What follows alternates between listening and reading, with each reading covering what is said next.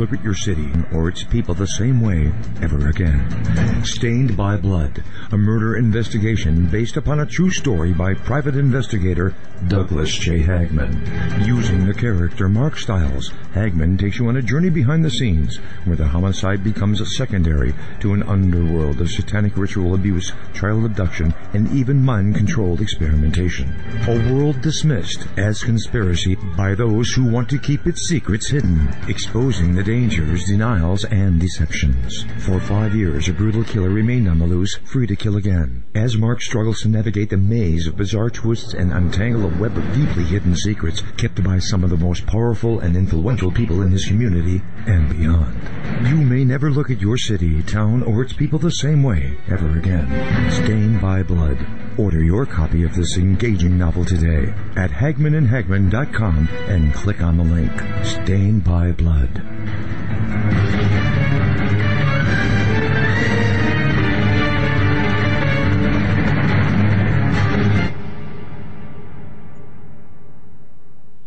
And ladies and gentlemen of the jury, the prosecution is not going to get that man today. No. Because I'm going to get him.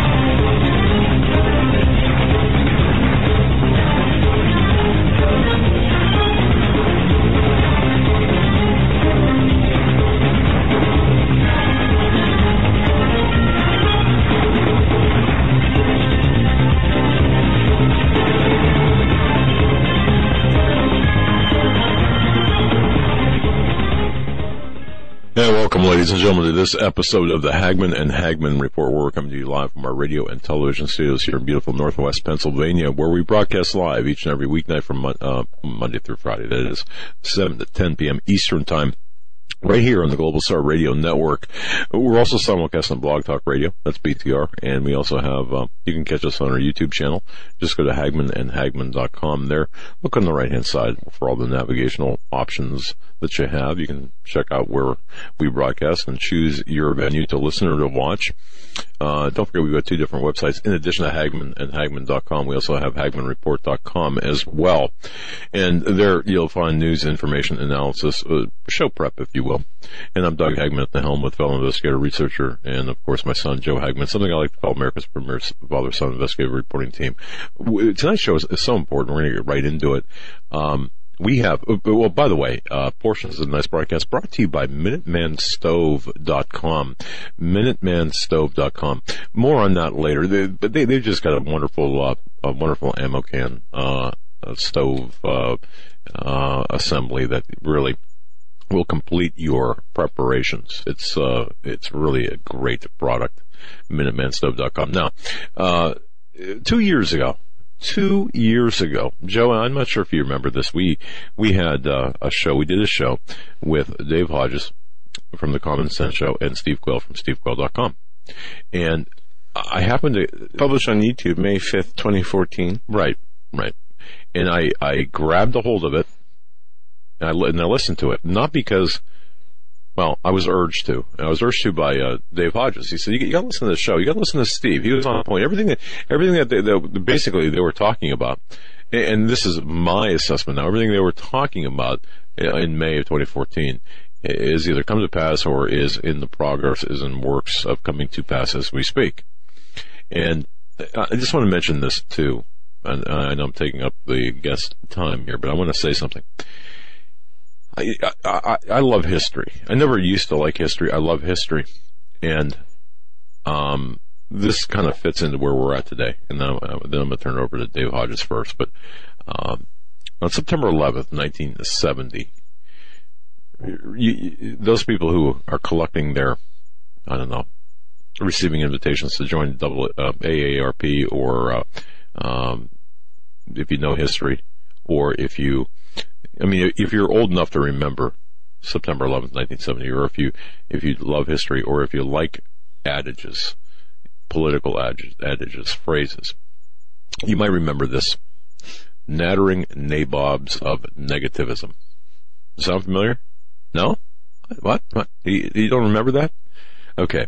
That was said at the California Republican Convention, um, Republican Convention, uh, September 11th, 1970 by, I'll give you three guesses. No, can't guess. Spiro Agnew, the disgraced, eventually ultimately disgraced Vice President of the United States back in 1970. And in context, he was referencing the mainstream media, saying that the mainstream media was part of a big 4-H club, and he was talking about uh, hyperbole, hypocrisy uh, of the uh, of the media. In other words, um, the media was reporting on the reality of the situation in America at that time, it, the assassinations, the economic uh, situations, the war, Vietnam, that is and other things.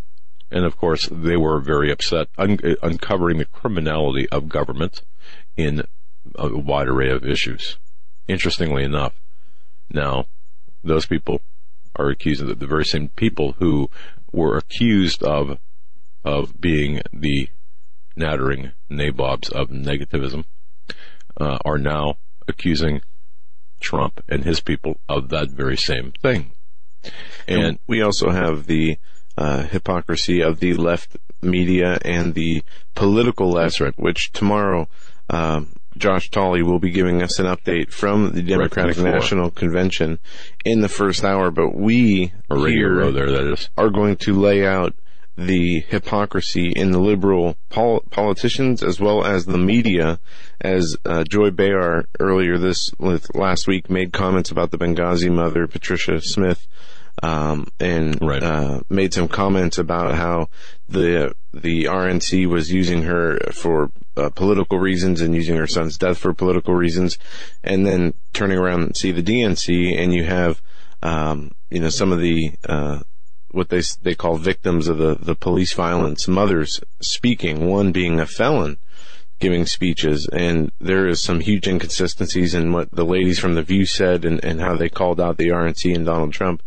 versus what is happening at the DNC, yep. and they're doing the same exact thing. But we'll get into that more tomorrow. Yeah, um, exactly. So all of this is merely a smokescreen, ladies and gentlemen, a smokescreen against the truth. And here tonight, to bring you the truth. Steve Quayle from stevequayle.com. If you're, if you've ever been thinking about the, the, when the time is to get, get your array of precious metals together or books about the truth of really what's taking place, go to stevequayle.com. Check out uh, his precious metals as well as his books. And Dave Hodges from thecommonsenseshow.com, folks. Check out the latest articles there. Unbelievably great reporting. Going to open it with Dave. Dave, thank you so much for being present. Uh, going to kick it off with you, sir. Thanks for. Well, it's great to be here. It's an honor to be on with you, Steve and Joe. And um, as Mike Adams said to me last night before our interview on my show, do you think there's anything to talk about? Um, I just, as I mentioned to you and Steve before we came on, I've got six articles in various stages of completion because there's so much going. I mean, I, I've been doing this long enough to know to kind of get a barometer. We are at a crossroads in history, and and I said this last night on my show, and I truly believe it. We are being given a chance. We as a country are being given a chance to make some substantial changes spiritually, emotionally, physically, economically, politically. We have a real opportunity right here that we will not get again in my lifetime. And and I mean our window is short. Our window is very short. And uh, I've been in uh, pleading to people to become missionaries of the truth. To please take what you know and you, you don't have to have a talk show, you don't have to have a website, you don't have to write, but you do have to be a sphere. Uh, you have to create your own sphere of influence with people around you, because first of all, and, and I'll just get right to the crux here.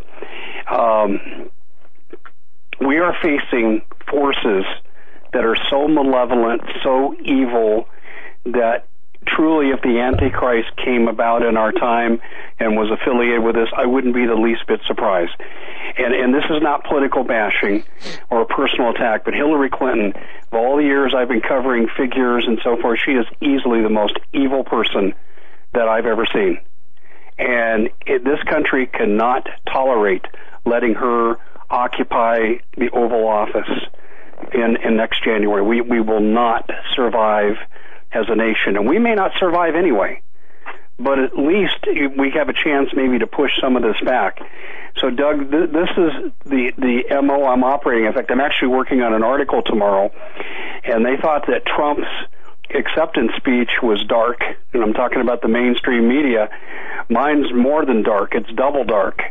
Um, we are opposed by people. I mean, most of us are backing Trump, not because we love Donald Trump, but because of what the Trump movement represents. It's what we should have been doing in this country 30, 40 years ago. And it represents, you know, freedom and return to some degree to our Christian heritage. Although that's not something, the rhetoric that comes out of Trump's mouth, but that are, those are the people who are supporting him. And I'm writing an article tomorrow to remind people how evil these forces are. If they had their way, and I really believe this is true, in a year Donald Trump would be dead if he's elected and we would be in the middle of a civil war. I really believe that these people think this way. The globalist forces behind the Hillary Clintons, the Bill Clintons, the Barack Obamas would rather destroy the planet than let us have a say on how we're governed. I'm absolutely convinced of that. And and what a lot of people forget about Doug, and you don't see this anymore, but what a lot of people forget about are those real famous quotes about depopulation from uh, Prince Philip, Prince Charles, Jacques Cousteau, Ted Turner, uh, Ginsburg from the Supreme Court. I mean, would they forget about these things. That they tell you in no uncertain terms they want 90% of us gone. And, and, and this is why I'm focusing this article more to say, this is what we're in for. And Doug, here's, here's really what this means to me. A lot of people think that, oh, gee, all we got to do is get Donald to November and get him elected and everything's to be okay. Uh-uh. No, fighting for your freedom has now become a job. You, if you don't want to live under abject tyranny from Hillary Clinton, it's not just you've got to work hard the next four months. You've got to work hard when this man occupies the White House because if people think that these banksters are going to lay down and respect the rule of law and the will of the people, they will do whatever they feel they have to do to keep control over us, to keep control over our resources. And, and this is my biggest message to people tonight. We are facing satanic evil in its most evil form, and this is a lifetime fight. This is not a fight that's going to last four months. This is a fight that could go on for generations, unless, of course, we're in the end times, and that's my caveat. So sorry, Doug, to be so long-winded, but people, I think, need to realize, you know, where we're at in history. And this is a time, if we let Hillary Clinton, and I really believe this, occupy the White House, we will see FEMA camp extractions in this country within the first year of her presidency. I, I, I, she will go after her political enemies with a vengeance. Absolutely, and, uh, what we see, as you said, Hillary Clinton being the, the just the most evil candidate we've seen in such a long time. I would agree with that statement. Um, We're in the end She's game overtly right evil, and it's almost as though she enjoys it. Yeah, and, and you know what? Steve had uh, for 25 years on talk radio. Steve Quayle had long said this day was coming, and here we are. And no one is believing it. And, and you know, isn't it funny? You know, we're getting this, this pushback by by saying, "Oh, Trump is too pessimistic," and and those the followers of Trump, which which came first, by the way, the chicken or the egg, the followers, the movement that brought Trump here, or did Trump cause the movement? But but the fact of the matter is, you've been writing about this. Steve Quayle for 25 years has been talking about this. So, so Steve, I, I guess here we are, right? I mean, we're, we're at the right. I, I, would say this that uh, Dave is a, an optimist compared to me. I'm a realist, and I say that Dave only in, in tongue in cheek because I know look, we're at Revelation chapter six, the four horsemen of the apocalypse. Everybody talks about the apocalypse. Nobody realizes that the word apocalypse means the unfolding, the opening up, if you will. And obviously, it starts out with the opening of the seals, and the only person worthy in all of heaven and all of creation to open is the lamb that was slain before the foundation of the earth. If you want to see who's worthy, you go to the first chapter of Revelation and see how Jesus looks in his glorified state. Now, Doug, one of the things that really is on my heart tonight is this, is that I've, I've been a, a, a Trump supporter for this reason. I went on coast to coast almost what a year ago, pretty close to a year ago. I think it was in the summer, and George Noory asked me if that was an endorsement of Donald Trump, and I said yes because here's I, he's hated by all these people. A man is more known sometimes by his enemies than he is by his friends, and just in the last mm, 72 hours, and I will not go into detail, but I have seen some of the, if you will, most prophetic unfolding of events taking place. Now, I'm going to share something, and uh, uh, that is critical. I don't think people understand what just took place in Turkey. This is number one on my list. Obviously, you know, you know what's on Dave's list, but number one on my list is the rise of the global caliphate. It is being funded, directed by the Illuminati and the Luciferians.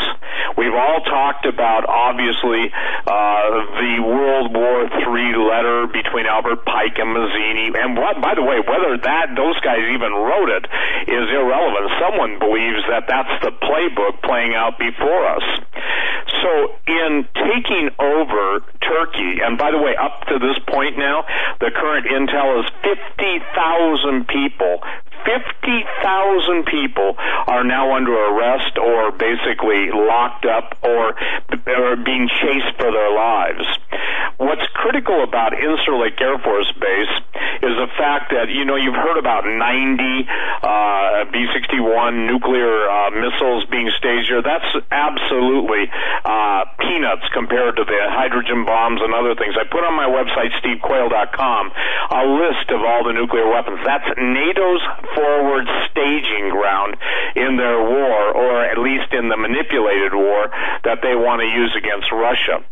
Vladimir Putin has basically made this statement over and over and over. Stop. Do you guys know what you're doing? And I think, you know, to quote a lady named, uh, a female uh, uh, teacher, Joy Dawson from the, uh, the YWAM years, uh, one of the best teachers, I believe, in the world, she said, sin is insanity. But insanity always has the end result, the destruction of human beings made in the image and likeness of God. To my knowledge, not one single nuclear warhead has been secured to my knowledge, and look, my knowledge is limited. I'm not in the National Security Council. Oh, that I wouldn't be because I'd be concerned with defending the country, not destroying it. But I want people to put on their, if you will, consideration hats tonight. If you saw the picture, and by the way, you can look at the picture. I don't have it on my website, but you can look at the picture of Erdogan and Obama. You'll see Obama with his eyes closed and Erdogan giving Obama the blessing. There have been stories throughout the world, not on quote conspiracy sites. And by the way, when people say you're just a conspiracy theorist, I say, uh-uh, I'm a conspiracy realist, and you can't help but see twenty thousand emails that prove the conspiracy and and absolutely show the contempt of the Democratic Party for two groups of people: blacks contempt, ladies and gentlemen, and Latinos. So the thing that's happening is is that the powers that be want Hillary Clinton in office to basically bring about the Islamic caliphate. Now, if you know who her friend is and her bosom buddy, and obviously Hillary Clinton is her uh, her her sexual proclivities have been written about by Bill Clinton's former lovers, mistresses, and authors of books talking about it. What you're going to find is you're going to find that even in the Black Lives Matter and this whole communist revolution, let's call it what it is, taking place, you have the militant lesbians and militant lesbians taking place. Now, why is that critical? As someone who basically brought to the world of talk radio, and I've seen every uh, distortion of the red list, the blue list, and the green list, and also the term curative process. Curative process is just a fancy word of the United Nations to kill just about everybody on the planet except them. Now remember, curative process, ladies and gentlemen, in their mind, everybody other than the globalists, the Illuminati, and those people, we're a virus to be eradicated. So the whole word zombie, and I'm going someplace with this introduction, Doug, was basically a buzzword amongst the highest illuminists to to create this perception that anybody other than them will be turned into flesh-eating zombies. So now we get back to the whole premise where I started tonight with Turkey. You've got to understand, ladies and gentlemen, that in Pergamos, the throne of Satan that is totally identified by Jesus himself in the book of Revelation is located in physical Turkey, as well as most of the churches that are spoken and identified. Now, you don't have to be too spiritual to figure it out that obviously that is a satanic stronghold. And in the book of Daniel, the prince of Persia withstood the angels Michael and Gabriel as they were coming and to answer Daniel's prayer from the first minute he prayed it, but it took him 21 days. Why is this critical? You're watching one of the principalities, you're watching one of the princes of hell, probably second or third in the line to Satan at least third, getting ready to bring about the slaughter that they have longed for. You know, uh, Erdogan is the one that made this statement. And by the way, the anagram of his name is you're going to love this, Doug. You're going to love this, Dave, and and and you'll really love this, Joe. Is Dragon or Dragon, D R A G O N E. Now, why is that in- interesting? King Arthur was reputed to be a giant, uh, people who want to be live in fairy tale land will uh, not agree to that. But Arthur, King Arthur's name was Arthur Pendragon, D-R-A-G-O-N-E, son of the dragon. Huh, where Satan sitteth, okay? So what what I think is is amazing is the total blindness and the people that are absolutely going into this end time stage with the most uh, to lose, but the most indifference and the most callousness, self righteousness, religious spirit are those who basically claim to be standard evangelicals. I can tell everybody in one word what went wrong in the church, in the pulpit, in the whole unfolding of this. And it was basically this. Everything became more important than Jesus. Everything from church programs to fellowship to not offending political correctness. I remember, Dave, uh, 24 years ago when I started on talk radio, I think that's as close as I can nail it down as a host saying that the epitaph of the United States of America was political correctness destroyed the country from within. Well, now we have barbarians within the gates. We have pathological liars. We've got the spirit of lawlessness. There is no rule of law. Every single day I get people saying, they can't do that, or people sending me dumb chain letters to pass on. I tell you, everybody, and I'm, this is something I want to address, you should be praying with the same effort you're passing on the chain letters that have been around for years.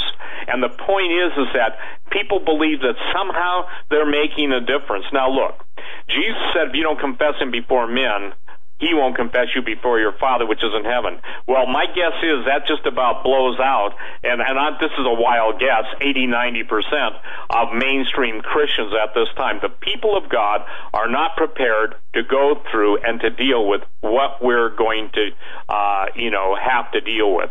So in that, Turkey is the key. And let me just put a hypothetical. Since I've written only one novel, if I'm going to write the novel, the the sum of all fears. It would be called uh, the multiplication of all fears are here, and the reason being is because I, I, just calculating quick and dirty. You know, I don't know Pakistan's total count of nuclear weapons or India's, but if Erdogan should gain control of those without as much as NATO or the United States of America going and securing those with all means necessary, you will have seen the greatest transfer of nuclear weapons courtesy of the traitors in our government transferred to someone who will not be afraid to use it. And again, Erdogan's on record saying there is no such thing as peaceful Islam. There is no such thing as traditional Islam. He said Islam is Islam. Ladies and gentlemen, you do not have to hear his words. You must see the slaughter that's taking place. He's pulled out of the human rights Rights Convention. And so, Doug, what I said today, and I stand by it, is the fact, I'll turn it right over to Dave, that there are so many issues. I believe Donald Trump is God's prosecuting attorney because it goes right back to the word that God gave me years ago, and you know the flock I got. But before the United States is destroyed by Russia and China, Make no uh, bones about it. You can say this. Well, I don't believe that that was really from the Lord. When I said that, there was no Russia and China in any condition to take on the United States.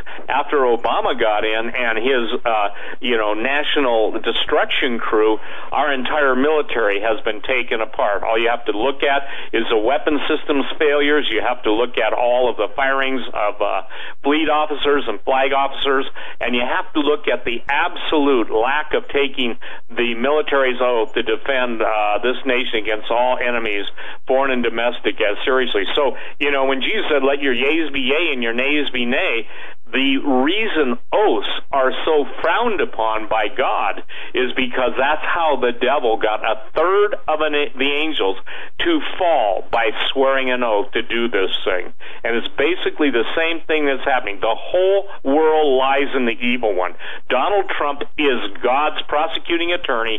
He's laid out the evidence. That is a word of God coming to pass. No one else said it. And why I'm saying that is because I always love it you're a false prophet. Well, I'm not a false prophet. I never said I was a prophet. And the people that's, that continue to make that statement are denying what's happening right before their eyes. So I think it is so late. I think it is not. I, I believe these are spherical problems. They're not linear problems, meaning it's all happening at once. The four horsemen of the apocalypse, one doesn't just ride out, go back to the stable. The next one rides out, goes back to the stable. Anybody who's uh, raised on Western movies knows the first guy heads out on the horse and the others follow. And now we're at the stage where it's not only the hoofbeats of the four horsemen of the apocalypse, it's now the events that God details, and we're seeing it absolutely all over the world, and it becomes very, very difficult. Go ahead, Dave. Wow, that's a whole smorgasbord to take on. I do agree the major threats from uh, externally are uh, China and Russia, but I'm growing more and more concerned about the Muslim invasion of this country. And I'm not just talking Muslims, I'm talking about extremist and I'm let's just take uh, Comey, that criminal that used to be on HSBC and funneled money to the Clinton Foundation. The FBI director himself, James Comey, said 10% of all Muslims can be considered to be radicalized. And if we just start taking their numbers, when they put 40,000 in Idaho, they have put 4,000 terrorists there. And you know what, they, also wait, uh, I just want to stop for a second because what what, what Steve said, and, and uh, Steve said er, Erdogan said Islam is Islam, and, and you know, uh, I, look, I, I know what you're saying in terms uh, I, I, know exactly what you're saying, but I just want to uh, just kind of take umbrage here or take issue, not not with what you're saying, but with what they are saying. Because to me, Islam is Islam. Islam is the religion. it's a cult. It is not a religion of peace. It is a cult, and it is a cult surrounded by a um, a, a, false moon god, not the same god that Christians worship. And I think too many Christians are, are so uh, mealy mouthed around this issue. Well, we can't really say that. Well, yeah, we can because they're saying it, and we're not freaking listening. And the reason we're not listening is because we've been so programmed and conditioned to say, you know what?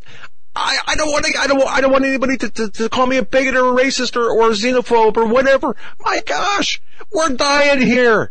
And, and it goes back to the nattering nabobs of negativism. I, am not yelling at you. I'm just yelling. You know, when the, when the, when the media did its flipping job, and I'm sorry, when they did their, their job, they got things, some things done. They got some things right. Now they're covering everything up. Now they're, they're covering up for the Muslims. We have a Muslim invasion in this country. We are invaded in this country.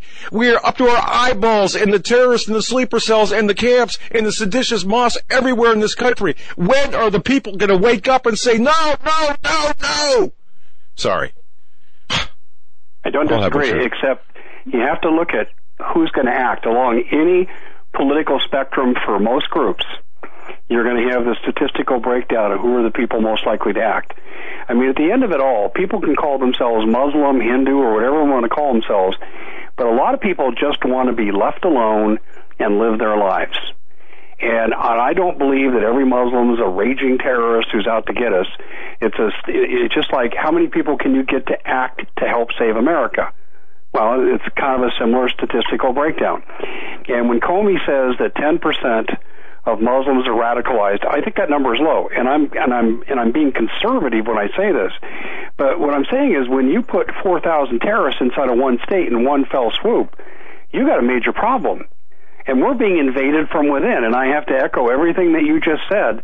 That you know we're not vetting these people, we're not screening these people, and first of all, these people don't belong here. We should not be the great depository for the world because someone else has screwed up their own country. We don't owe people our culture. We don't owe people our economy. I mean, Trump is right. If you don't have borders as a country, you don't have a country. And Obama continues to just throw the Muslims at us. And under Hillary Clinton, I heard a disturbing figure the other day that she was heard to say, under me, she goes, I'll increase this uh, importation of Muslims by 500%. So it's only going to get worse, and we're being deculturized. We were deculturized from the Central American invasions, and we're being deculturized from the Muslim invasions. In other words, what does it mean to be an American anymore? Well, right at the center of it used to be the Christian religion. It's how I was raised. Well, now, if you mention that, then people raise their eyebrows. Oh, you're one of those, and you've got those views. And there's one thing I want to throw out here, guys, that I think is really important for us to realize. And I reported on this in 2014, and nobody wanted to listen. I said, I have two Border Patrol agents that are talking to me routinely about the fact that we are importing uh, MS 13 people. In other words, they were gathering MS 13 and DHS gave marching orders to the INS and they said, hold them until you get eight to ten of them and then release them. And we were releasing them. And what does MS 13 do now? Well, they are the assassins of politicians and police for the Mexican drug cartels. Well, that's what they know. That's their business. I mean, some people are auto mechanics and they change tires. These people are assassins of political figures and the police. And I'm telling you that as these police assassinations continue, you know, if we look hard enough, we're going to find MS-13 connections because that's why they're here. We are being invaded on so many fronts.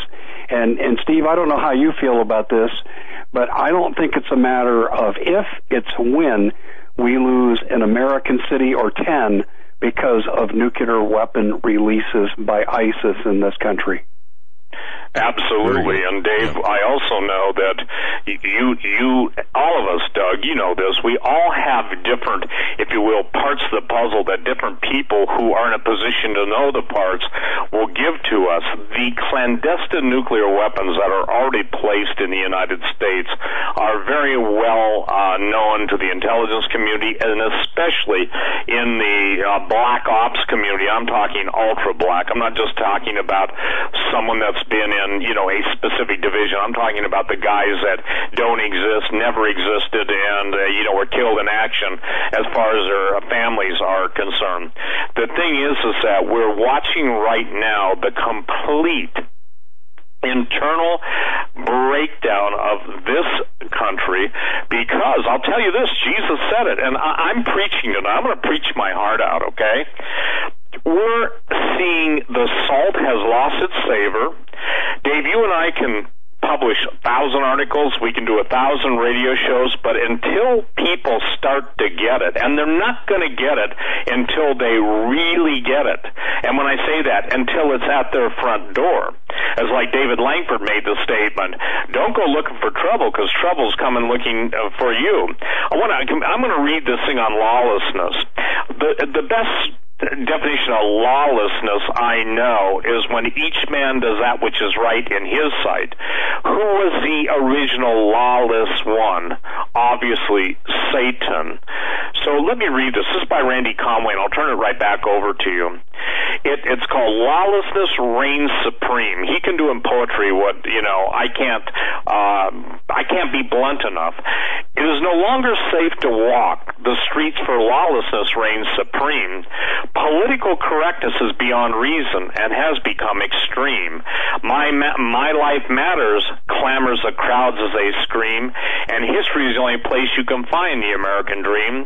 We have militarized our police forces in order to foment distrust. Then the mobs are quickly pumped and the police are thrust by the powers that be the desire to see this rise is in discontent. They are pulling on the fabric of society in order to see it rent. It is by design that we have climbed to this precarious place, and America is in peril unless our sins we face. The moral compass of this land is lost. It must be replaced. Without repentance, the life we know is to be replaced. Replaced with a totalitarian, totalitarian society where we live in FEMA camps, and those who cry, My life matters, will line up for their hand stamp. There was a time we didn't, excuse me, there was a time we didn't men we call law enforcement. We called them peace officers or the police, and they were there for reinforcement. The community called on them to serve when a problem arose. They weren't expected to make people obey because of the law we didn't oppose. But no, um, excuse me, but now we need enforcement, but only for the other guy, not for me, because remember, what my matter, what matters is my life. I'm sorry, there was a wrong no there, but anyway, lawlessness reigns supreme. Now I'm going to share one thing, Dave. I'm sorry. This is this came into me tonight. Okay, so I think it's pertinent. Steve, I worked through DHS moving military freight. I want you to know that over the last 30 days, I have all but emptied uh, all our bases, which are within 150 miles of the coastline. Something is happening. Most of the commodities that I have moved are designed for the central west of the country, but a lot are also being moved to up north, like to Camp Douglas. I'm telling you this because I respect what I've heard from you and believe you will do your homework. I am concerned because as well I do my homework. Now, this is what my federal law enforcement friend said, uh, Dave, and I'll give it to you. I can dovetail off that. When I worked in New Jersey, I had the largest military surplus depot warehouse on the East Coast, and GSA had completely emptied it and sold off supplies or gave the supplies away that no one wanted. I don't know where it went, but right before I transferred, FEMA took possession over it. Now listen to this. A million plus square foot warehouse on 10 acres in an industrial park with two sets of 10 foot barbed wire exterior perimeter fences and a one way railroad track that goes to the loading bays. I call that a FEMA camp. This is from an active duty federal LEO. So, Doug, uh, and Dave, what we're talking about is a very thing that uh, that tonight we've got to get across to the people. It's not, as they say in North Carolina, fixing to happen. It is happening now. It's not getting ready to happen. It's happening now. You, ladies and gentlemen, we are undergoing a complete communist takeover with everything in our formerly uh, sedate, peaceful, and blessed society being attacked at once. 5,000 murderers, rapists, hardened criminals, hard time criminals have been released. Where do they go? Trust me, they don't go to the happy hunting ground for hardcore criminals. And what happens to the virtual seething melting pot taking place in prisons around the country where basically uh, black Islam is taking over. What happens when they're turned loose and given the weapons? And what and who do you think will be their primary targets? We are undergoing a absolute destruction of all that we have held dear. And if Donald Trump buys us a couple of uh, uh, months, a year, I don't know. That's God's timing. But I will say this: I concur with Dave that Hillary Clinton is, and I'll say it even a little bit stronger than you. I do not believe she is any longer human. If you're looking at whether she's basically had a head injury, which makes her bark like a dog or nod off like almost having a seizure, or she basically is out picturing. Out picturing is a term I use when the demons can no longer be contained and they begin to manifest themselves. So what we're dealing with now is a Mystery Babylon, which has become the habitation of devils. And remember, ladies and gentlemen, we're seeing the very red list, blue list, and green list referred to all the time. And the man who lost his life gave, giving that to me, Doug, you remember when I said this? I think probably whenever we met, at least 15, 16 years ago. He said, you'll know they're ready to pull the plug, they being the Illuminati Luciferians, when they place militant lesbians at the highest levels of law enforcement in the land. Now, look, you don't need to hear the Jeopardy theme song in the background. And he went on to say, because of their, and Dave, this is up your alley, their psychosexual orientation, they absolutely can be uh, turned loose on normal population with a vicious appetite. And he said, look at all of the slayings. He said, it's one thing when gay men slay each other, it's another thing when women do. So that was the man that lost his life who gave me the red, uh, red, blue, and green list. Go ahead, Dave. Yeah, it, let me just tell an anecdote that really parallels what you said this DHS person told you. And this comes from Paul Martin, and Paul Martin has been a source of great information for me through the years, and his sources, uh, I can always count on them being accurate. He's got a story that he's working on in Colorado that really, I think, points to what lies ahead. There's a rancher, and this rancher has withdrawn from communicating, and this is what Paul's going to work on trying to bring out more of the truth. But he was out patrolling his land, and he had just bought the land, actually inherited it, and he's wealthy, he's a self-made businessman, um, intelligent, and he was going to the four corners of his property, which is pretty expansive in eastern Colorado. And he came up to something that he said, this is odd, and it was two vault-like doors, black vaults, and they were ajar, so he pulled one open, and he looked inside and saw ovens.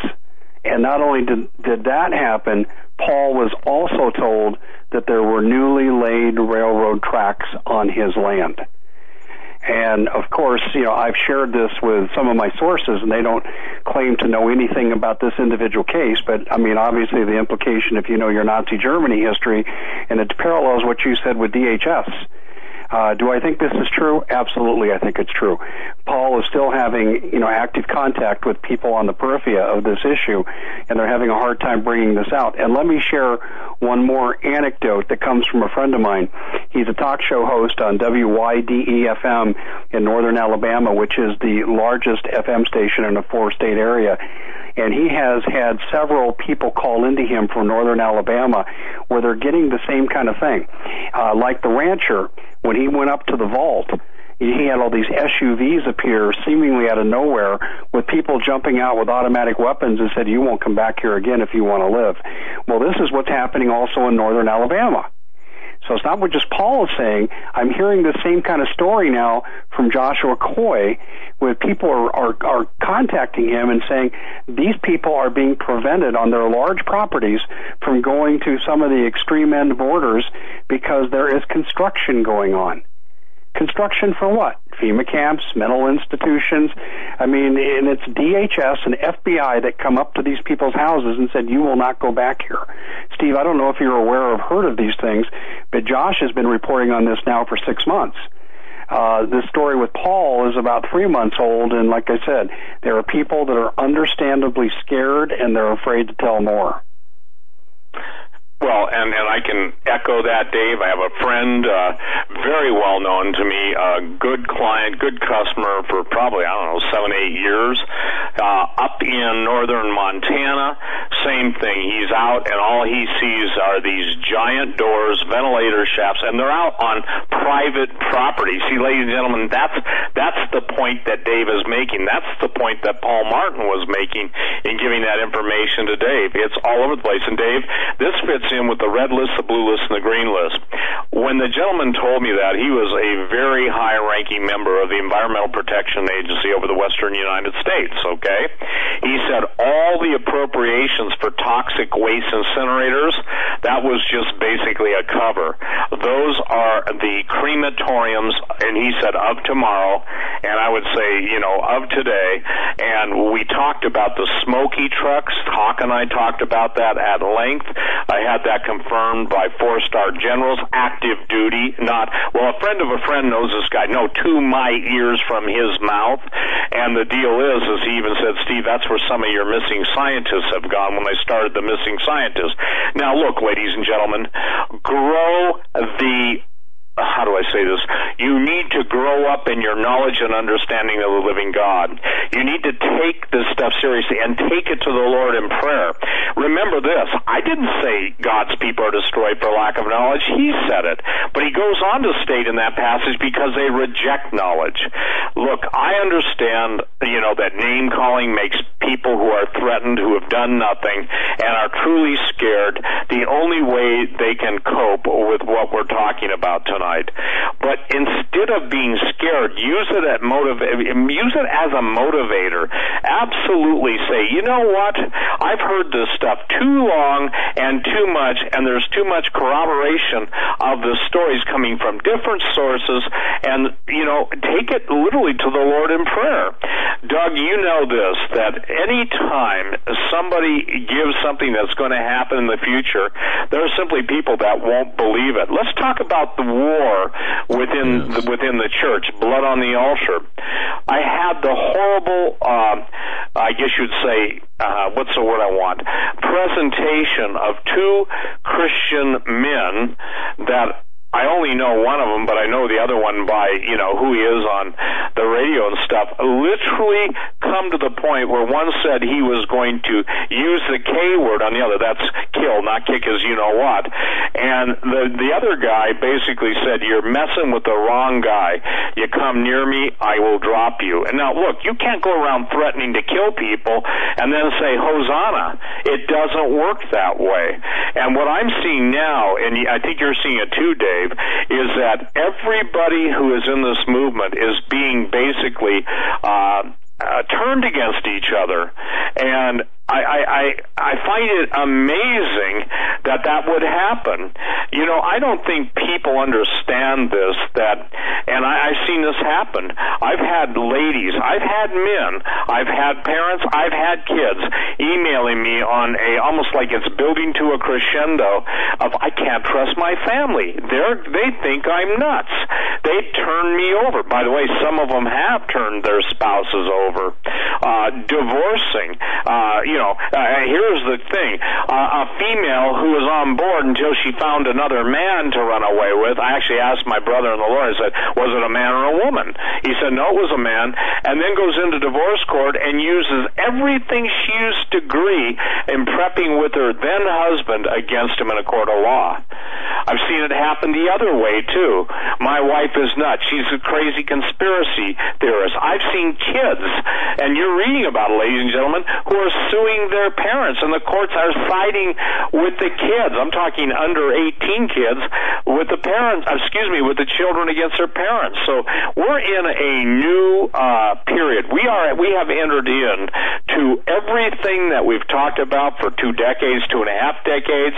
You can't get away from the uh, genetic attenuation living forever. Every day there is a new provocative scientific release that if you really understood it, you couldn't get off your face until the Lord lifted you up because what you're watching is the total plan and and you know I'm on record. You can go read my books from 20 years ago as stating this. Now why am I saying that? It's not a question of pride. It's that I couldn't know that stuff unless the Lord gave it to me.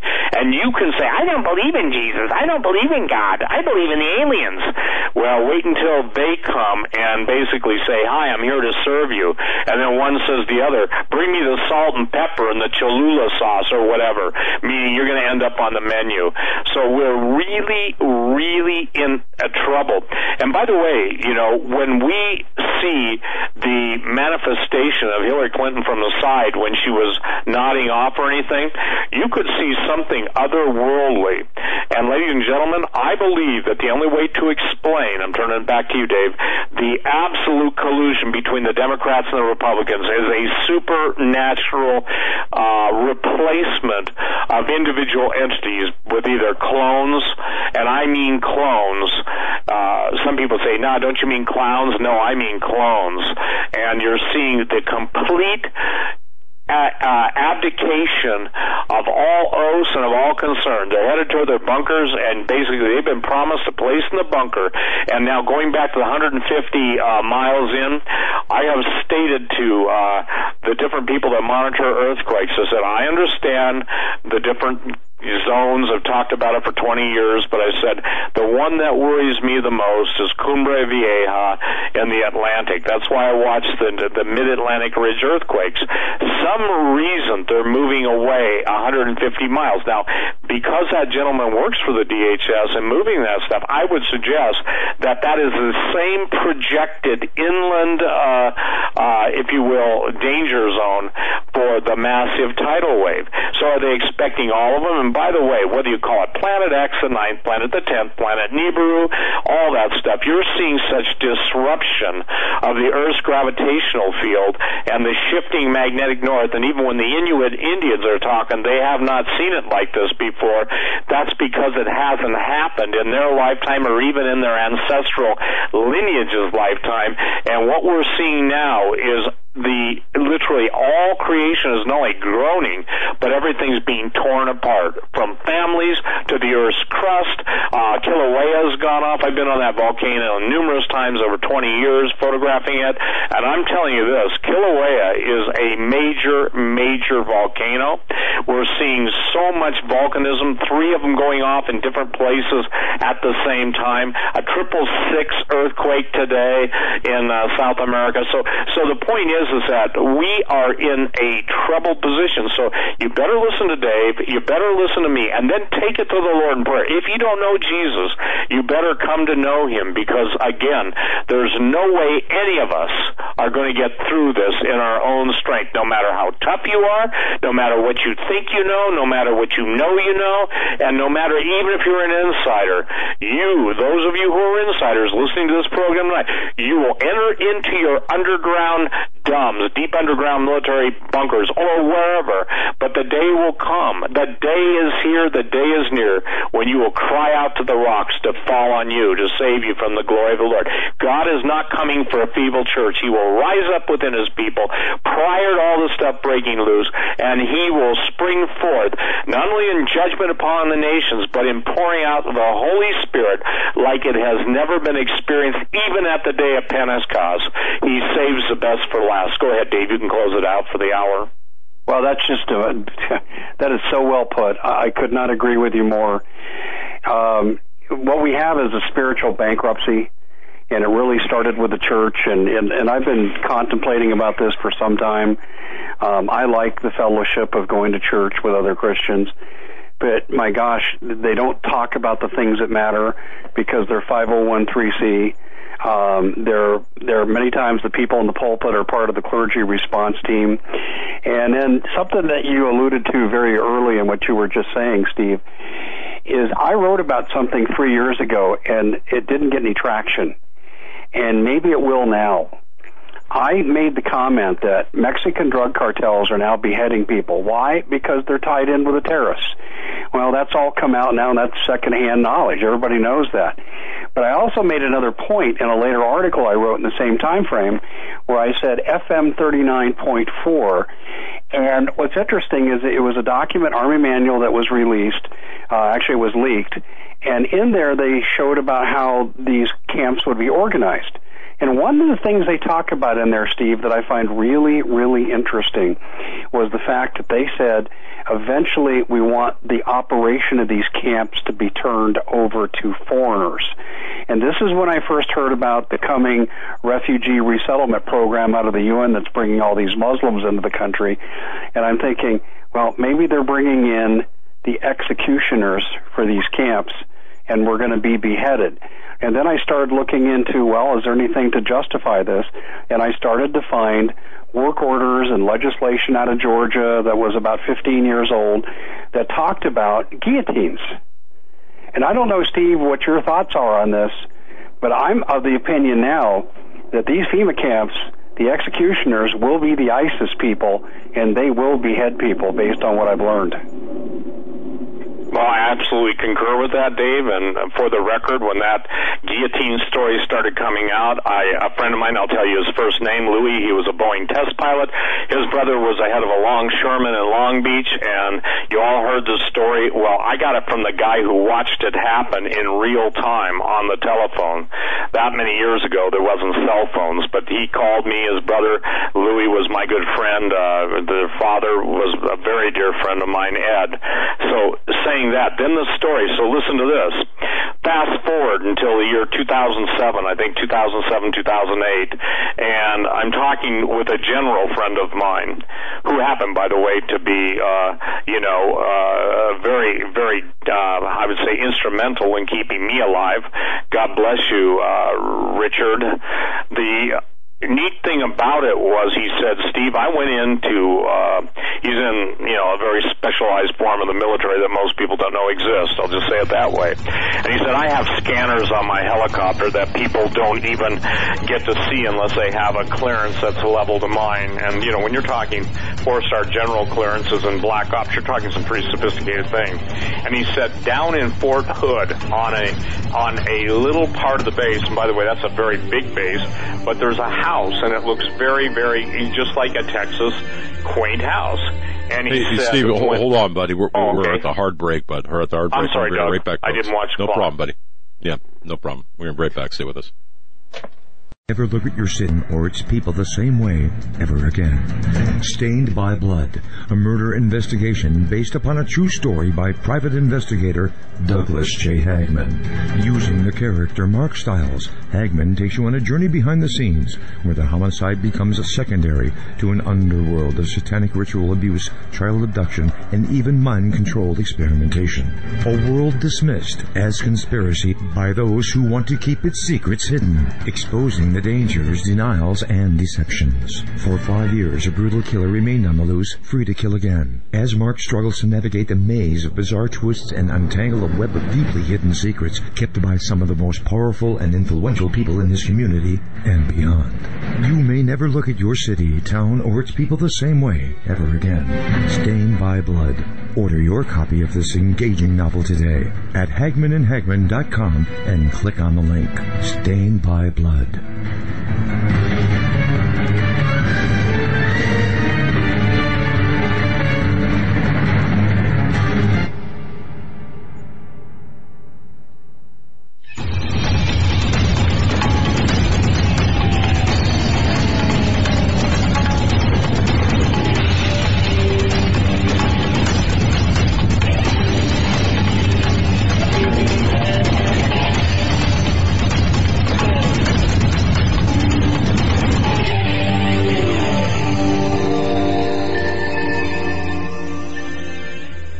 And welcome back, ladies and gentlemen, to this hour of the Hagmann and Hagmann Report. Two luminaries in the alternative media, the new media, the real media, two luminaries. That's Steve Quayle from stevequayle.com.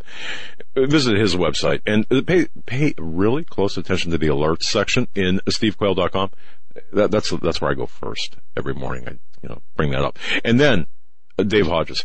And uh, folks, do yourself a favor. Go back and go article by article by article, page by page by page on, sta- on, on Dave Hodges thecommonsenseshow.com. Do that. And you're going to find uh, just a, a, a great inventory of well-researched articles of stuff we're talking about tonight. Uh, during this broadcast and bringing this all together today.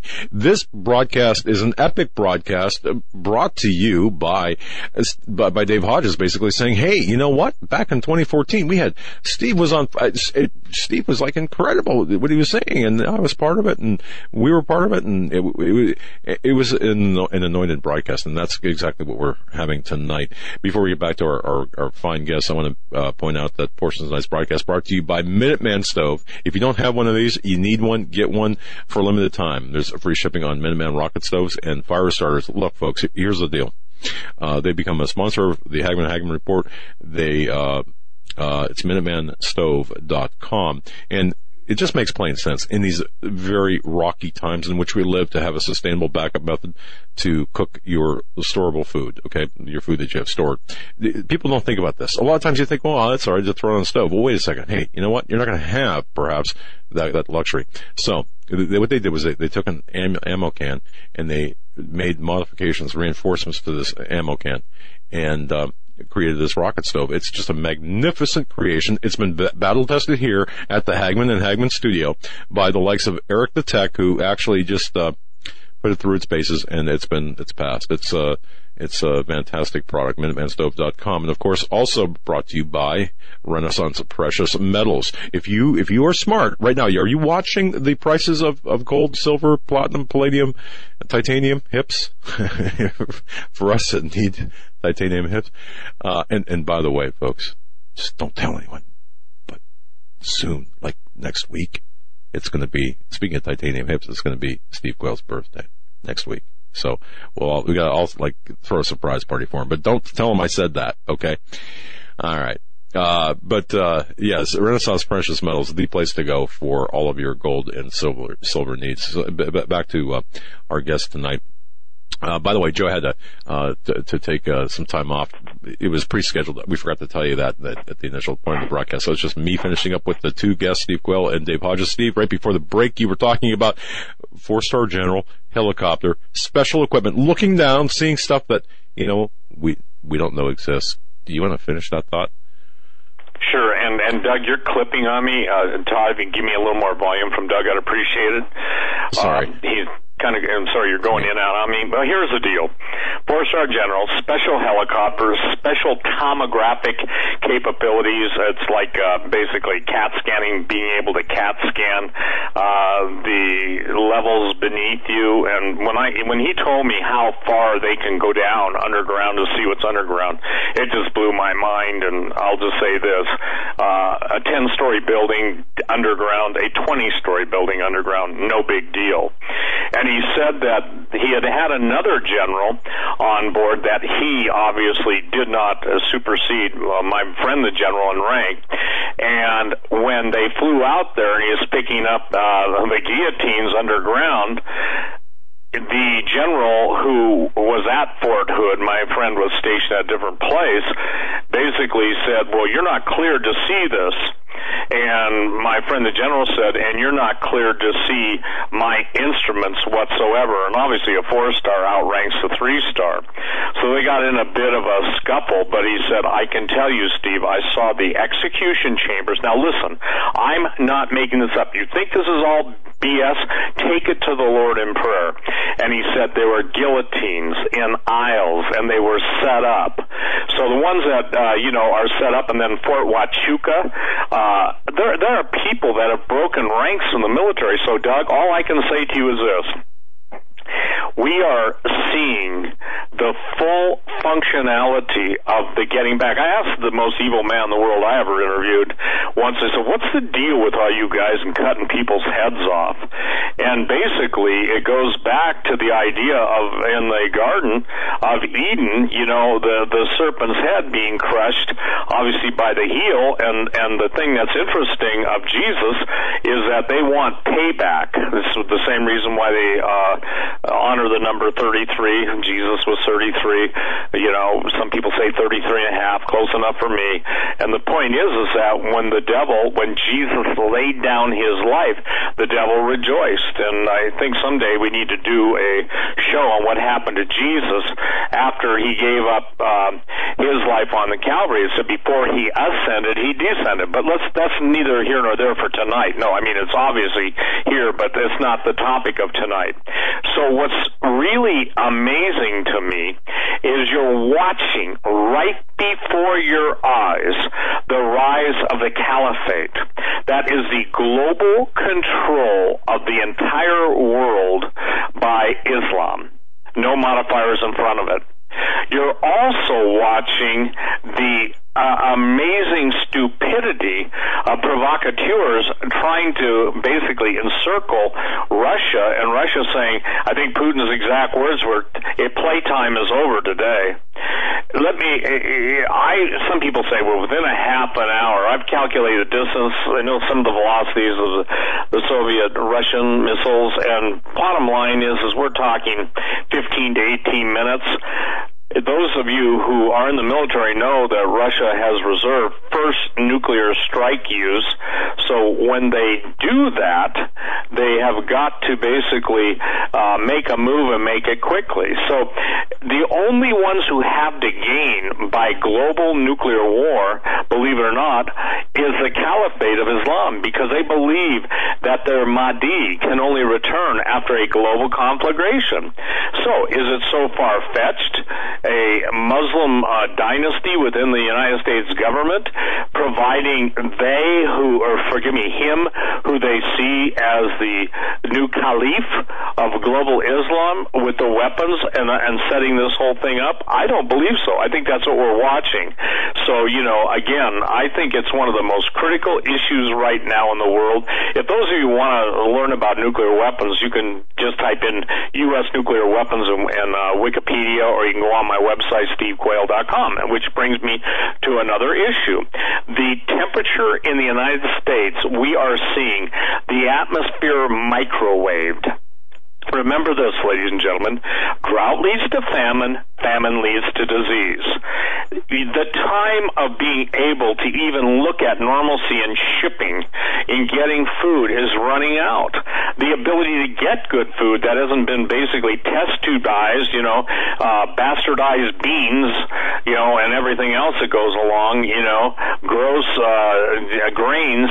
The thing that's happening is, is that slowly but surely, the American American diet is being absolutely directed towards that which will only engender death. So I encourage you, you know, you can go on my website, go to Numanna Foods, and they're they're the ones company. And look, here's why I'm giving an infomercial. I cannot believe the amount of people, Doug, that don't get it. They don't understand the basic uh, lines of supply. They don't understand how it gets from the fields, the, the trucks, you know, pretty much take it to the shelves of the supermarkets. We're even seeing selective places in the country having difficulty getting certain foodstuffs. Wouldn't you happen to know those are the bastions of uh, freedom? So, you know, look, starving your enemy into submission. Stalin did it to the Ukraine. We've watched it all along through the history repeat itself over and over again, and yet the Americans still think that, you know, as long as the golden arches are golden and, uh, you know, whatever name of the food store has got, you know, the magic button, the magic button as they press on their computer, and voila, food shows up in the shelf, produce in the produce thing, and everything becomes fine. They consider it a video game reset. Just one problem with the video game reset. When you unplug the video game, there's no reset. They're getting ready to unplug the food. So I would encourage everybody to go on my website and give Ryan a call, 406-581-0182. It's on my website, 406-581-0182. And absolutely start recognizing the basics of preparation always begin with food. Go ahead, Dave. You're absolutely right. Food, water will do you in faster than anything. But I also believe that we can prepare, uh, and Steve, I want to give you a plug here because it's so valuable. What I tell my listeners every Sunday is convert your soon to be worthless cash into precious metals. Because there are a lot of us that are going to survive the initial whatever comes, and you're going to want to have some form of currency or something that will be accepted like currency when you come out of it. So Steve's Renaissance Precious Metals is where I choose to do business, and I try to encourage my listeners to do the same thing. And I would add one more mineral to that too, and that would be lead. Because when holy hell breaks out, and, and I do believe it's possible that we're going to be involved in the Civil War. In fact, I think it's more than possible. I think it's likely that they're going to cordon off the cities. This is what I've been told by my sources, and they're going to let us fight us out, fight it out for about six months. You're going to have to defend your own property and and uh, you know we take classes at Shooters World, and and uh, and I would recommend that people get trained, and you've got to be tactical. And this these are the times that we live in. I'm sorry to say this. I'm not advocating for violence, but the Bible allows for self defense. And if you think because you got food and water you're going to be respected, think again. You're going to be a target. So I agree with what you're saying, Steve, about about the preparation, and people need to do it now. Absolutely. And Numanna is a great way to go with the food. And I recommend that people have a year to two years food for each individual in their family. And I that's every individual in your family. And, and then you better have seeds because if you have a protracted conflict, then you're going to be able to have to plant seeds. So you need to become self-sufficient. In fact, actually, what you should be doing also is practicing being off the grid for a weekend. Make it a family activity, because you know, when this when this goes down, if we have a civil war in this country, you will lose your power. They will cut power. And, and I'll tell you, it's a whole different world when you've got to operate without power. So I would really encourage people to say, okay, the likelihood is the economy is going to crash. The Baltic Dry Index, which is the best measure of international trade, is near zero. Nothing is moving. Uh, I don't know what's keeping this economy afloat right now. I think they're just trying to get through the election, maybe the inauguration, but it's going to crash. I agree with Gerald Celente. It's any day. We could wake up tomorrow tomorrow and there'd be a bank holiday. I mean, it could happen that quickly. I mean, Steve, what do you think? Do you think it could go that quickly? Well, I do, and here's the deal. I think they're going to do a band-aid, and this is what Ross Powell has talked about, Doug, on your show. He's one of your sponsors also, is that the litigation and legislation is already in place to take everyone's 401 IRA all their Keogh, in essence, defined benefit plan, and just to simply take it and issue a government bond in its place.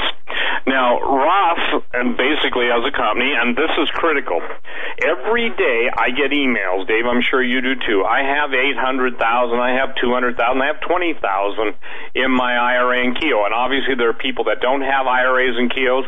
My, my recommendation right off the top is anything that you can spare, don't worry about buying gold or silver if it's under a thousand bucks. Buy food, get Campbell's, and I know there's very little nutrition. Go get Progresso or some of the uh, supposed organic soups, but get soups, get something that you can eat out of a can if you have to. But Ross Powell's got a company named Survival 401k, and Ross has been instrumental in telling people how they can get control. Most people if they have an IRA, Keogh, 401k, that it has to be left with a third party custodian. That's not true. So, ladies and gentlemen, the government already plans to steal the 18, 19 trillion dollars that's in that fund to cover the budget deficit so they can buy some more time. And Dave, you and I've talked about this on your show. People don't get it. When they say, well, they can't do that, they've already done it. The legislation already exists.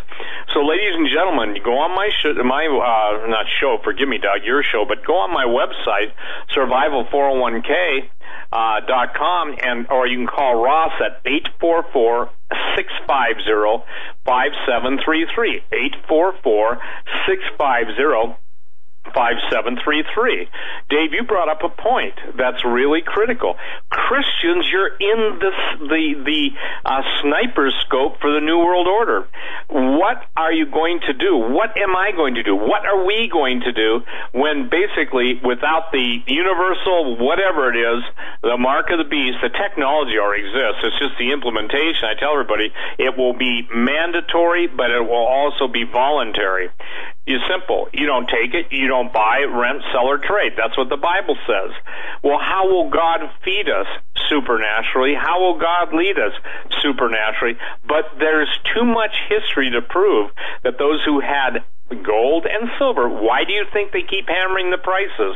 Dave, it's interesting. Every time they hammer the spot prices down, more gold and silver physical goes into some very strong hands. And I can tell you point blank, the day will come. I don't know if it's three months, six months, but the day will come when people will see that it's blown up and they won't be able to get it. Silver is for barter, gold is for savings. People ask me one question. I want to answer this. I want to be clear. How will I use it to go to the supermarket and buy something. Number one, there won't be supermarket. There will only be government, uh, the equivalent of PXs. You won't go there. You'll be bartering with people who do go there and who understand what silver and gold is worth.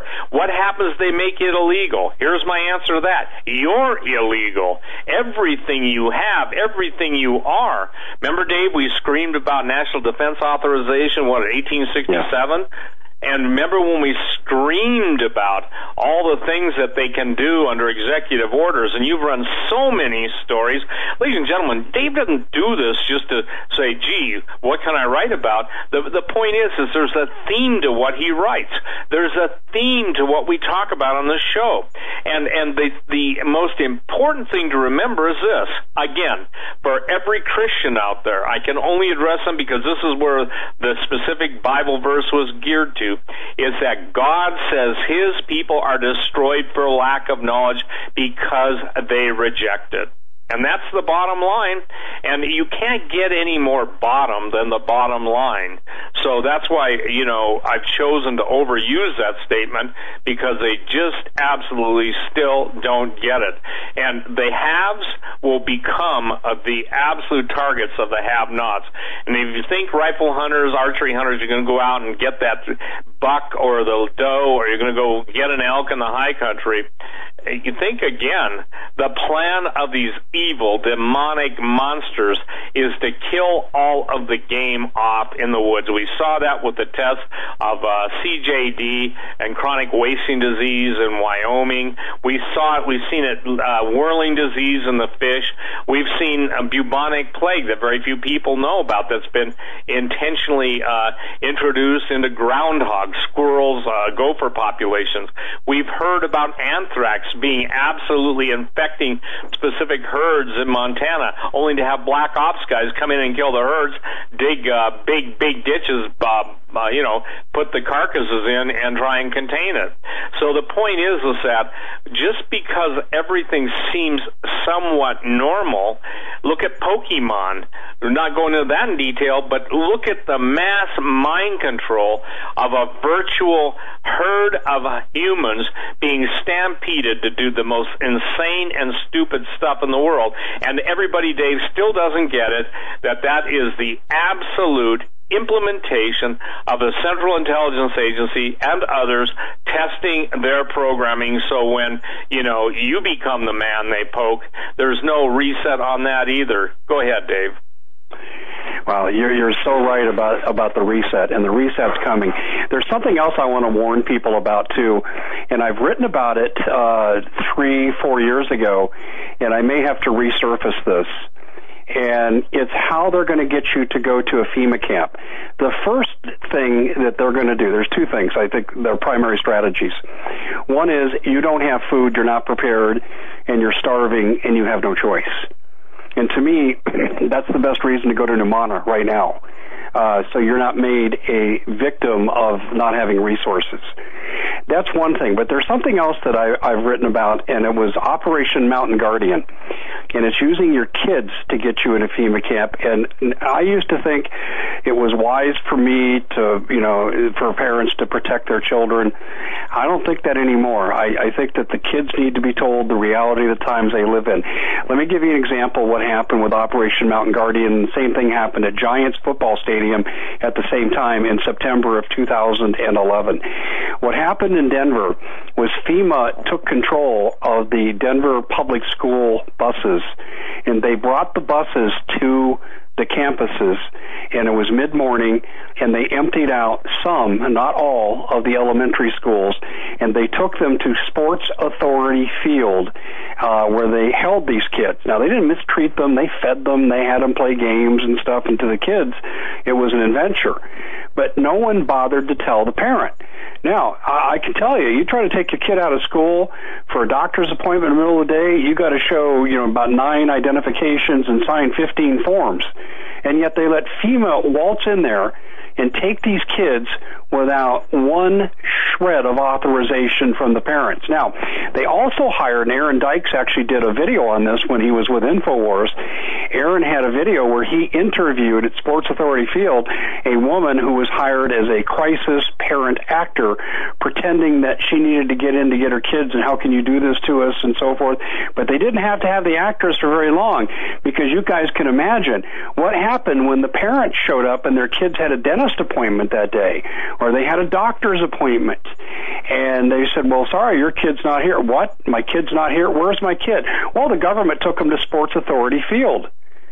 That's how they're going to get the parents into the FEMA camps and they're going to take advantage of the fact that you don't have resources and they're going to use your kids. Now, in every school district that I know of, what they do to practice for this now since Operation Mountain Guardian is they have these bus evacuation drills at the school. And I tell my kid, you go hide, hang out in the bathroom, you're not to get on a bus. And parents need to tell their kids that if you're told to get on a bus and your parent hasn't told you it's okay, you look at that bus and you run like hell in the other direction. And so there's some educating that we need to do among our children because they will use the children against us to leverage us. And one more point I want to make here too. People have accused me and probably for some good reason, except the facts are on my side, that I have overstated the threat of FEMA camps to so many people.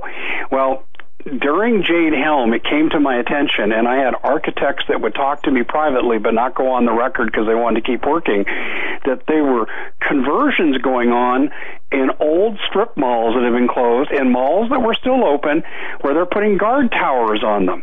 And there was this mall, I made a big deal about this, it's north of Tucson outside Marana, and they had these five guard towers. And I asked these architects, I said, why would they do such a thing? And they said, it's stupid. It doesn't, it doesn't serve any aesthetic reasons. There's no attractiveness to it. There's no functionality to it. And they said, unless, Dave, you're right, these are going to be turned into FEMA camps. Schools are going to be turned into FEMA camps. If you don't believe me, look at the fencing around your school and try to climb out as well as try, climb in. It, it's, it's a two-way fence that's at the schools. And, and let me go even further. And Steve, you know I've written about this. We've talked about this in other shows. Every major league sports franchise uh, in 2012, from the NBA to the NFL to Major League Baseball to the Hockey League, they all signed an agreement with DHS to allow their facilities to be used for housing. In fact, Simon Properties, who's the largest owner of malls uh, and strip centers in North America, signed the same exact agreement in the same year. So they're not planning. They, people talk about 800 FEMA camps. Uh-uh. You're going to see everyday structures converted to where they are going to house millions of us. And I'll close with this before I throw it back to Steve. Bill Ayers, as we know from the Weatherman Underground, from the late Larry Grathwohl, who I had on our show quite a few times, and I and I know you guys know him. Larry said he asked Bill Ayers, the man who launched Barack Obama's political campaign from his living room, if you ever win, and this is when he was with the Weatherman, what will you do? And he said, well, the first thing we'll have to do is put about 50 million Americans into re-education camps in the Southwest, and we'll probably have to do away with, meaning murder, half of them. And these were 1968 population numbers. Steve? Well, number one, I concur with that, and here's here's the critical thing in 1968, uh, and somebody would someone look up right now for me while Dave and I and Doug are on what 1968's population is, unless you know, Dave, because if you do you know, basic, I'm not sure. I'm, Okay. I'm going to say Well, here, it's I'll just 180 keep million, but that's just a ballpark guess. Yeah. Well, here's what I'm trying to put, and you said it. Ladies and gentlemen, Saul Alinsky worships Lucifer.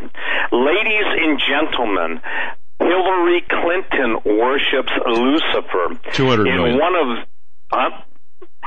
I'm sorry. 200 million. 200 million. 200 million. Okay, so we're what up another 130 million? Yes, sir.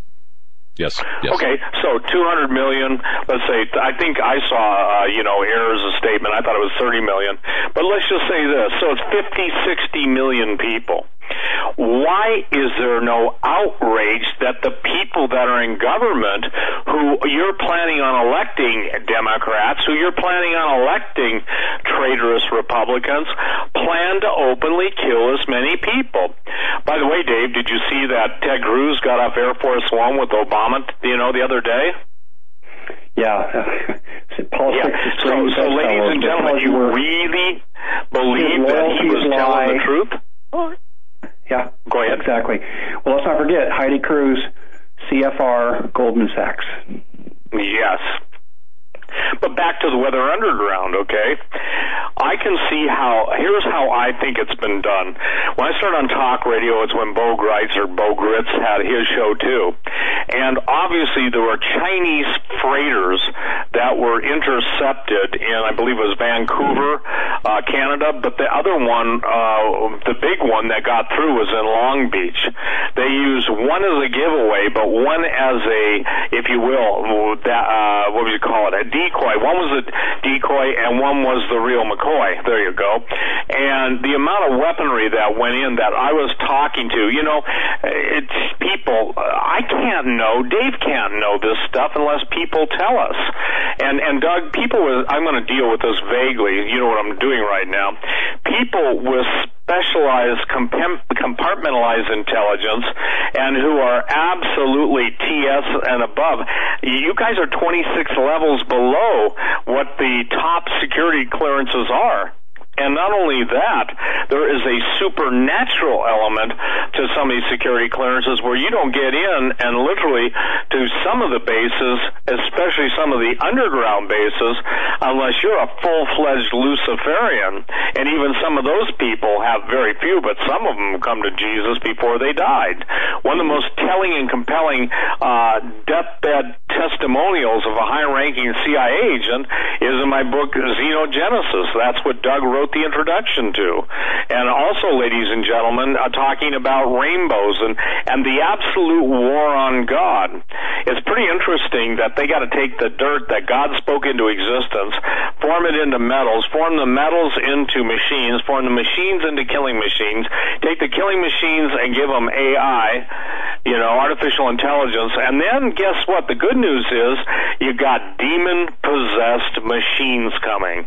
So, you know, you think Christine was a little scary. Wait until you see what's happening. And wait until you find out this, that this nation, because it rejected the living God. Dave, I went on record as saying before anybody ever saw the open purge of Christians by the military, I, you know, uh, I, I gave a word, and it's what I received in my heart and the spirit. People can try it. People can call me a false prophet. I never claimed it was a prophecy. I said, this is what the Lord spoke to my heart. Jesus said, my sheep hear my voice. I'm glad I'm a sheep. I just don't want to be a sheep with the flock that runs off the cliff. I want to be the sheep with obviously a bulletproof vest and an M134 chain gun, okay? That's the kind of sheep. You've probably seen that cartoon. So the thing that's interesting to me is the fact that people have got to recognize that all these plans are absolutely in place. You know, and, and some people will say this, I'll quote, you know, people, I've been listening to this kind of thing for a while now, and while I sense it logically, I don't see any evidence. What do you say, Dave, to the people who say, I don't see any evidence? And this guy's honestly, I think, wanting an answer. Well, it's interesting because I could write an article of, of a thousand words and have 20 hypertext links in there, and people will say, You're saying things without proof. Um, Right. There are no one so blind as those that will not see.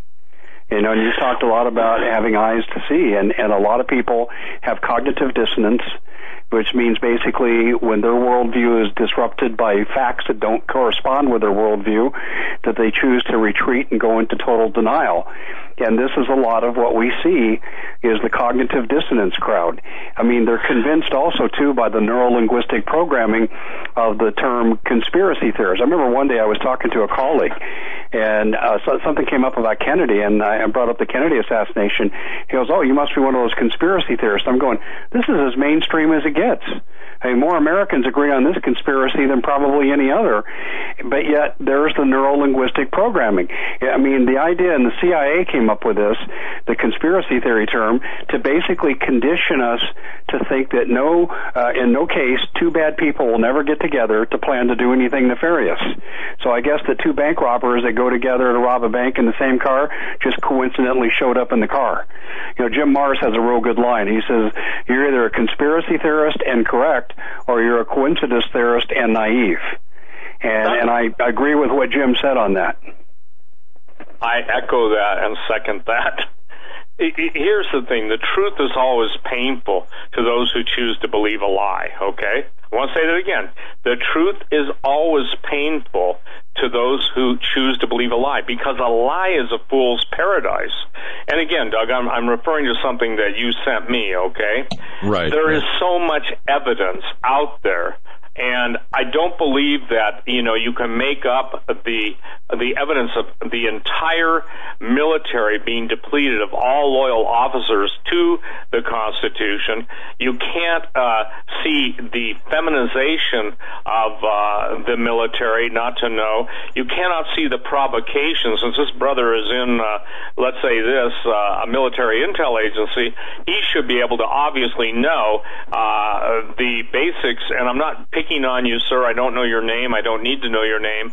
But if if 200 nuclear weapons, including H bombs, up until the W91 supposedly was abandoned, uh, abandoned, that wasn't an H bomb, but that was the state of the art nuclear warheads. That's just what you know about. And specialized compartmental intelligence, SCI, that's how people can build a let's say a robot that is the ultimate killing machine. And while one guy's worried about how the knee articulates or the elbow articulates the other guy is is trying to figure out how to make a jam free weapon. The other guy's trying to figure out uh, what safeguards to put into its AI programming or non safeguards so the thing is is that uh, you know when someone says they've been listening to this stuff for a while now I would say this then obviously you're not looking at all of the evidence that's supplied. The UN vehicles are really in this country. The UN Charter, the Small Arms Agreement, the giving over. And by the way, let's talk about the most interesting statement that has been made lately about our angels are stronger than their angels. Did you see that, Dave? Did you see that, Doug? No, I have not seen that. No but well, I want to know about guess it. what? Guess who said that? The Vice President of the United States. And and so what angels is he talking about? I mean, you're talking about people that to a large extent are are atheists, but the ones that aren't, he's talking about the fallen angels. He's talking about the left angels are greater than the right. Sounds to me like, you know, uh, he's hearing a tape recording from the great rebellion in heaven. I'm talking about Biden. So the point is, is that see that kind of stuff, you know, by the grace of God, doesn't slip me. Okay, why would the Vice President of the United States, talking about balance of power, even bring up the whole thing of fallen angels? Well, I'll tell you why, real simply, because that's who's dictating foreign policy to all the world's leaders. Do you think Angela Merkel is doing this, uh, destroying her country because, you know, she's that dumb? Uh-uh, it's planned. Or France or any of the other areas around the country. They're doing it because they know that they must bring down the old to bring uh, in the new. It's out of the ashes of the old will the phoenix, the new world order rise. That's why it's orchestrated. And ladies and gentlemen, that's why all of you who are Christians should pour your heart out to God and say, Lord, please stop Hillary Clinton. And if you want to see a good example of a really beautiful uh, picture, go on Drudge and see uh, Tings from Philly, and you'll see Debbie, whatever her name is, Wasserman, cross-eyed, and she looks like she's, uh, you know, uh, uh, demonized. That's the only word I look. Okay, so look at it. Just go and look at it if you're on your computer. But so to get back to the main point, there are people that have top secret clearance that is absolutely meaningless in the world of what I would call uh, the supernatural realm, the realm where you deal with things that go bump in the night. The world of security clearances is you're cleared to a certain level and you're allowed to access that. I would guess too, Doug, because of uh, his email, he doesn't have crypto clearance, you know, and he certainly doesn't have. When he answers you on those questions, I won't repeat them on the air. Would you, have you already sent them to him? No, but I will. No, but you will. Once he answers those, then I'll speak to that, but not giving the answer that you know, okay? Uh, ladies and gentlemen, it's just simply this. It doesn't do any good. Jesus said it this way. If I've told you earthly things, you believe me not, how can I tell you heavenly things? If you don't have enough sense to know that a Christian who wants to blow the brains out of somebody else and, you know, and then say, hallelujah, Jesus, there's something wrong. Now, I'm not talking about self-defense. I'm talking about there's so much lack of discernment that by the grace of God, I pray that God gives us discernment. Go ahead, Dave. Well, even hard to know where to start. You know, with regard to Biden's angels comment, I'm going to go back to an old friend of mine named Vance Davis.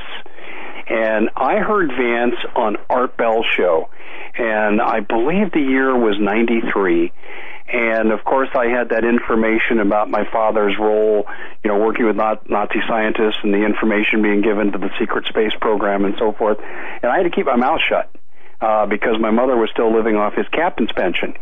So um, I heard uh, Vance on Art Bell show, and he's going through, and he said, "I said, man, this guy, if he didn't know my dad, he sure knows about the work."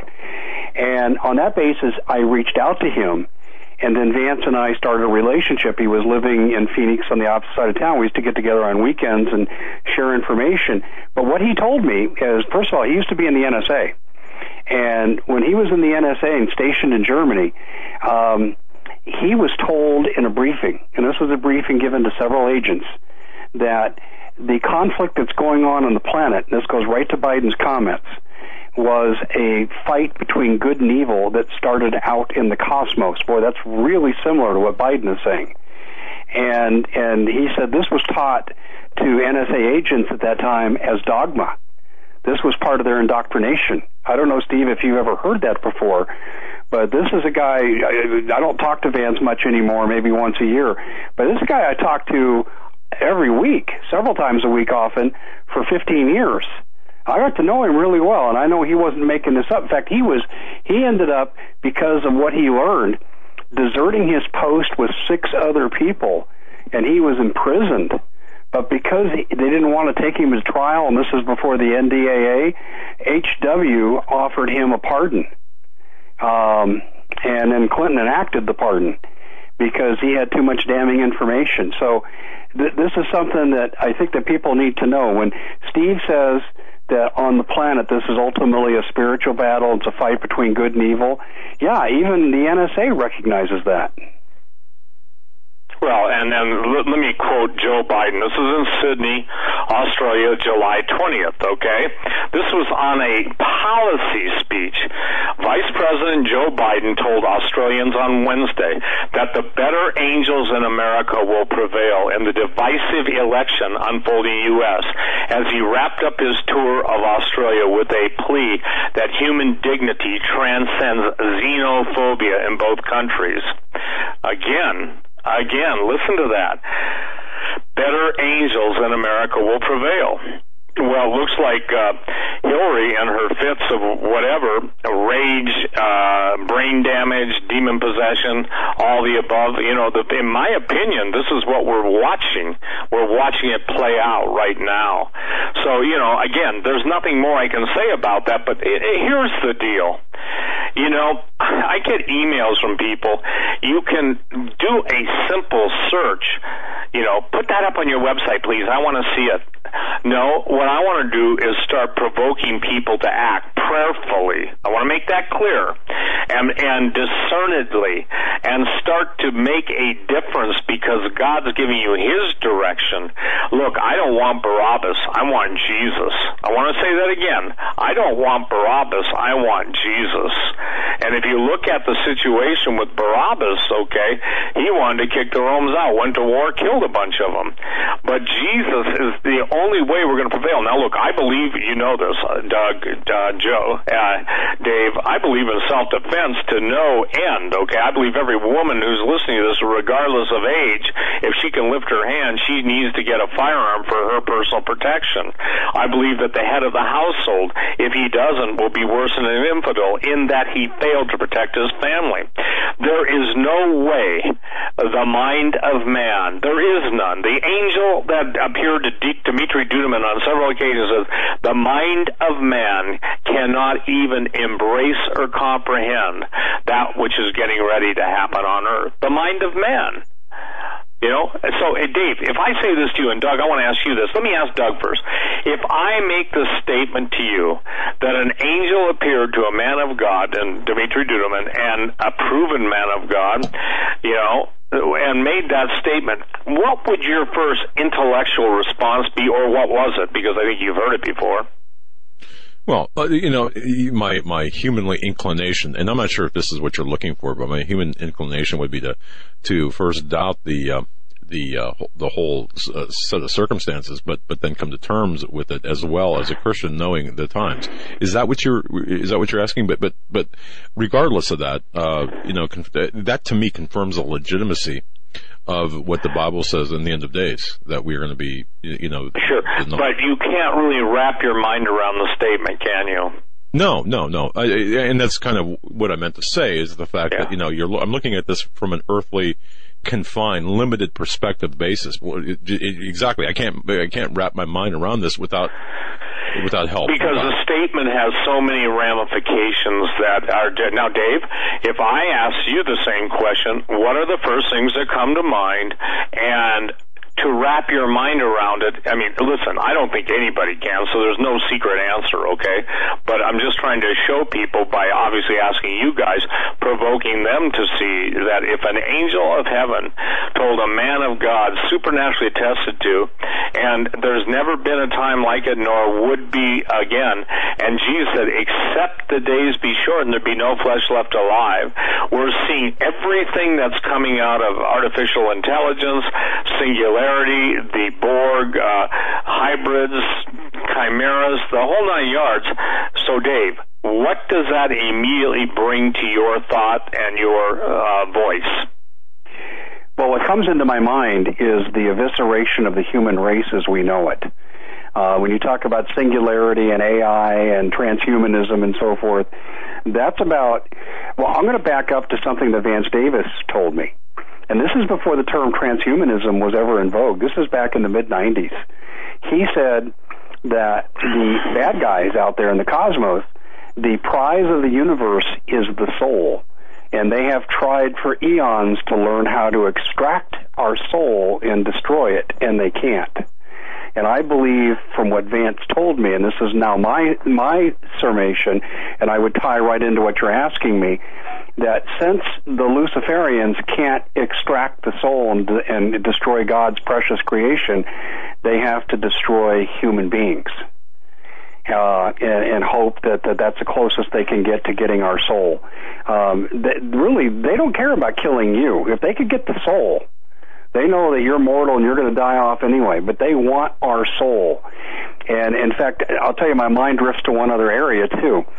We have colonists, not immigrants, coming into this country that have their own constitution to supplant what we have. They don't want the American Constitution. They want Sharia law.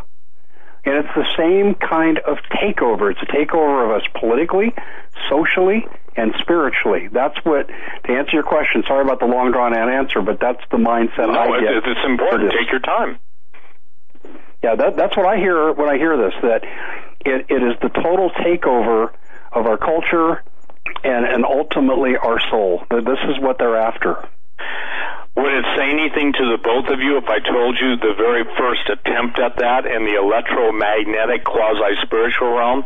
And I want everybody to look at this. Look up Soul Catcher, S O U L, I think it was hyphenated, C A T C H E R, and I'm going by memory almost 20 years ago, British Telecom. Look that up because the very thing you said, Dave, was the very name that British Telecom or whoever basically. Uh, uh, Uh, was looking at doing. Now, let me share this why they can't do it.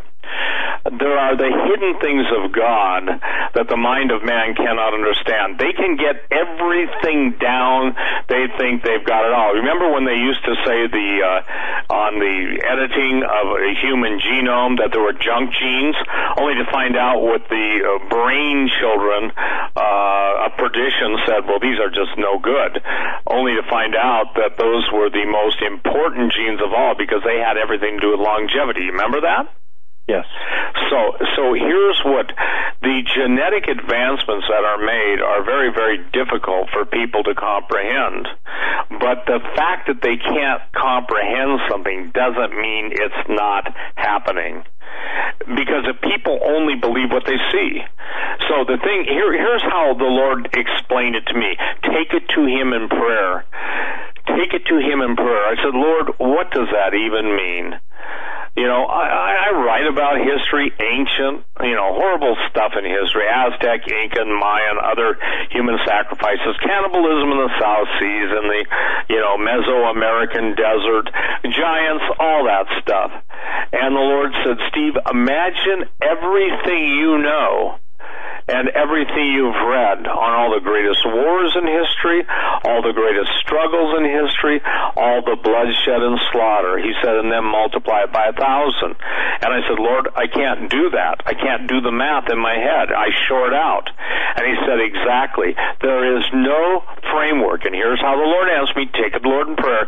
There is no framework that you can even contain, let alone understand the nature and the depravity of evil when woe unto you in the inhabitants of the earth, when the devil and his angels come down on earth. Right now they're here, but wait until they don't get to go back and forth, and they're all contained to uh, the earth, and the majority of them showing up in the United States, which has become a habitation of devils.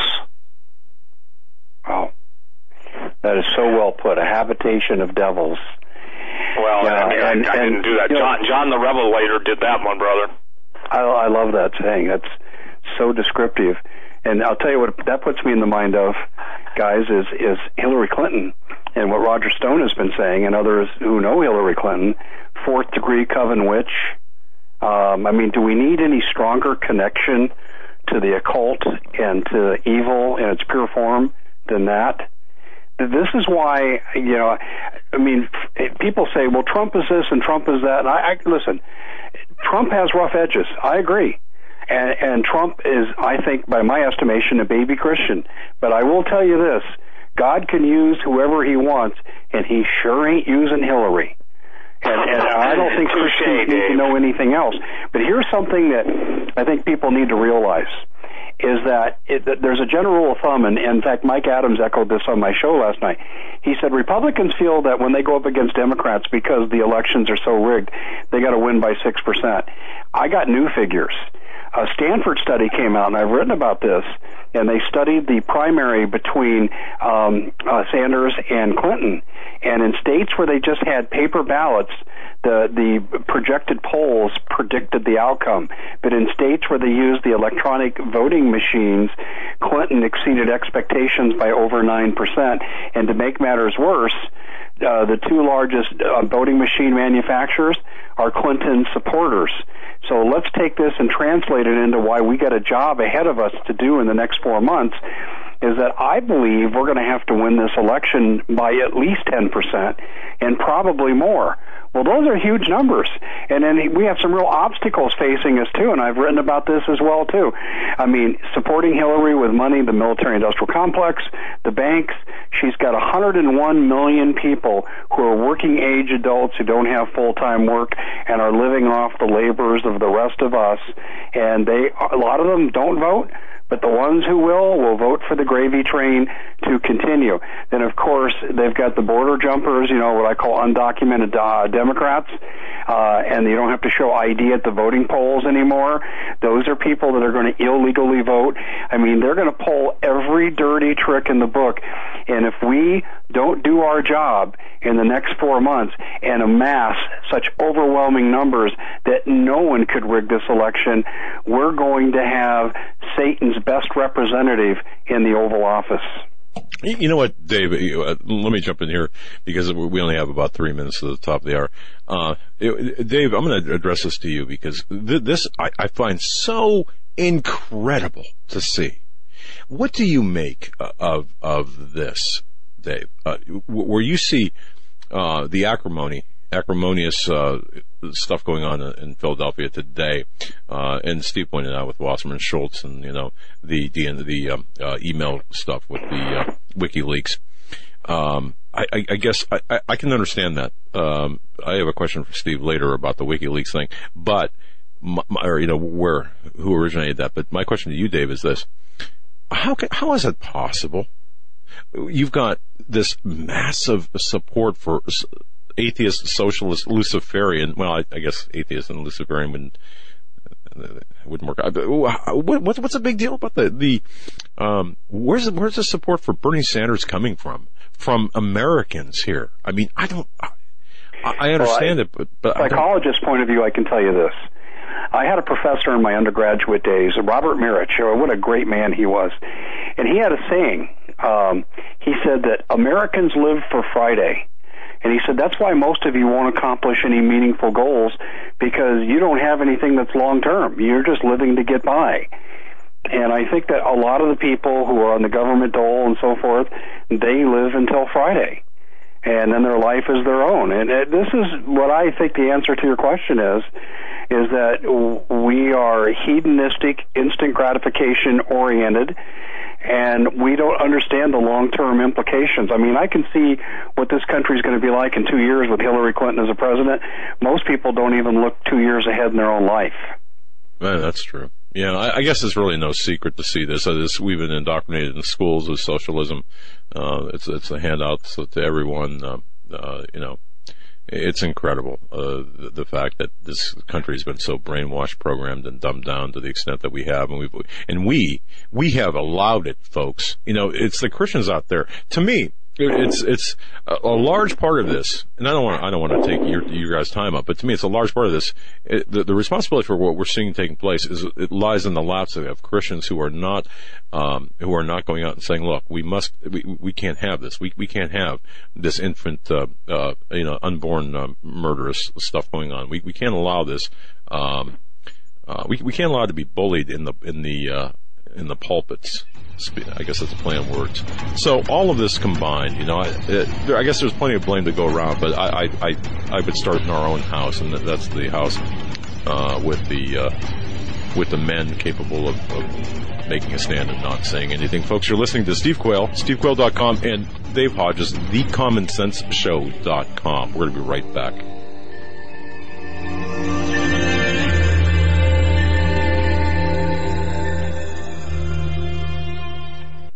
This is the Global Star Radio Network.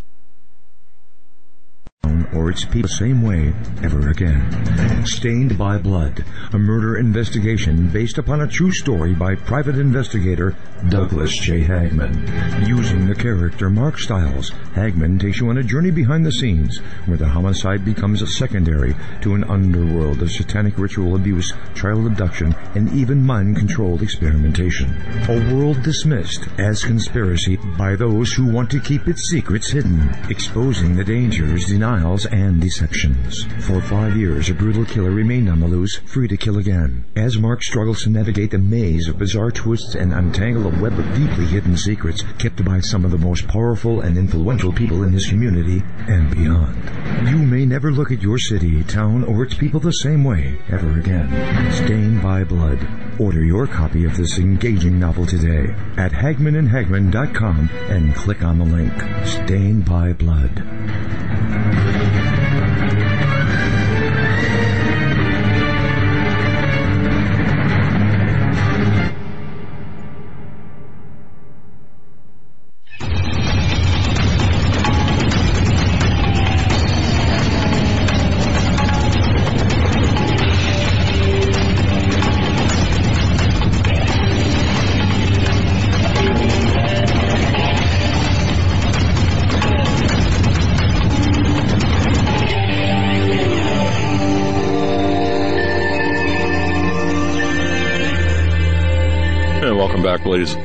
And welcome back, ladies And and gentlemen, to this hour of the Hagmann Hagmann Report. I thought I had muted the mic or didn't mute the mic. I don't know what I was doing, but hence the double tone there. Um, I want to mention portions of tonight's broadcast also brought to you by American Survival Wholesale. Go to AmericanSurvivalWholesale.com where they have uh, GMO free, uh, freeze dried uh, uh, long term storable food. You can uh, visit their website and all, in, in fact, uh, numerous specials today, including the Sons of Liberty Pack, GMO MSG, gluten free, plus a free camping tool there for $199. And of course, I like their, I like their, uh, uh, different books, and of course they've got a fantastic, and I mean a fantastic uh, pizza cooker. Boy, you, you know what? I, am not sure how well I'd do without pizza. Uh, their 12 volt, volt oven and pizza cooker definitely uh, something I, I, like tremendous. Uh, I like pizza, and uh, so when you're when you're either in the woods or without any without any uh, storable food. Throw in a pizza. Always works for me. And of course, also tonight, I want to have uh, Steve come on and mention this is important, folks. Listen, you saw Steve and Pastor Langford on the Jim Bakker Show and Gary Heavin on the Jim Bakker Show. I, I hope you did. I hope you caught that. It, it's on YouTube if you if you didn't catch it. Now, let me tell you something. Uh, there's going to be an event next month with Steve Quayle Gary Heavin, Pastor Langford. It's it's a revival. Uh, Steve, go ahead with this. Talk. Well, talk I, it needs to people. Uh, you know, things have changed over the last week, and this is going to be uh, your chance to hear Pastor Langford. He'll be preaching uh, Friday night, Saturday night, and Sunday, and we'll have a baptism at Morningside. And I think it's going to be pretty interesting because uh, we're going to have a two-hour uh, panel with Gary Heavin, with David Langford, Tom Horn, and myself. And Tom will be leading off the morning, uh, Friday morning. I think I'm leading off uh, Saturday morning. But every night you get to hear Pastor Langford preach the gospel. Now, again, ladies and gentlemen, you may want to check with Voice of Evangelism and see uh, because obviously he was going to be one place and now I don't believe he's going to be there. But you need to call Jim Bakker or send him an email. Uh, their office there, it's an RSVP link on my website because they don't have the seating. I don't even think they could seat uh, 800 people. So, you know, it's filling up. And again, I think it's going to be different, Doug. This is going to be more revival oriented and it's going to be more uh, how would I say this? An impartation of the Holy Ghost, but in a different way. You know, the thing that Pastor Langford and I have been uh, brought together over was the Word of God. And when when you know people always argue, what makes you guys think you're right? We don't think we're right. We're just telling you what Scriptures God has laid upon our heart. It's up to you to search them out. You know, again, everybody wants to complain about this or that or the other thing, but I ask them. I said, okay, you've com- I, I literally have one person in mind.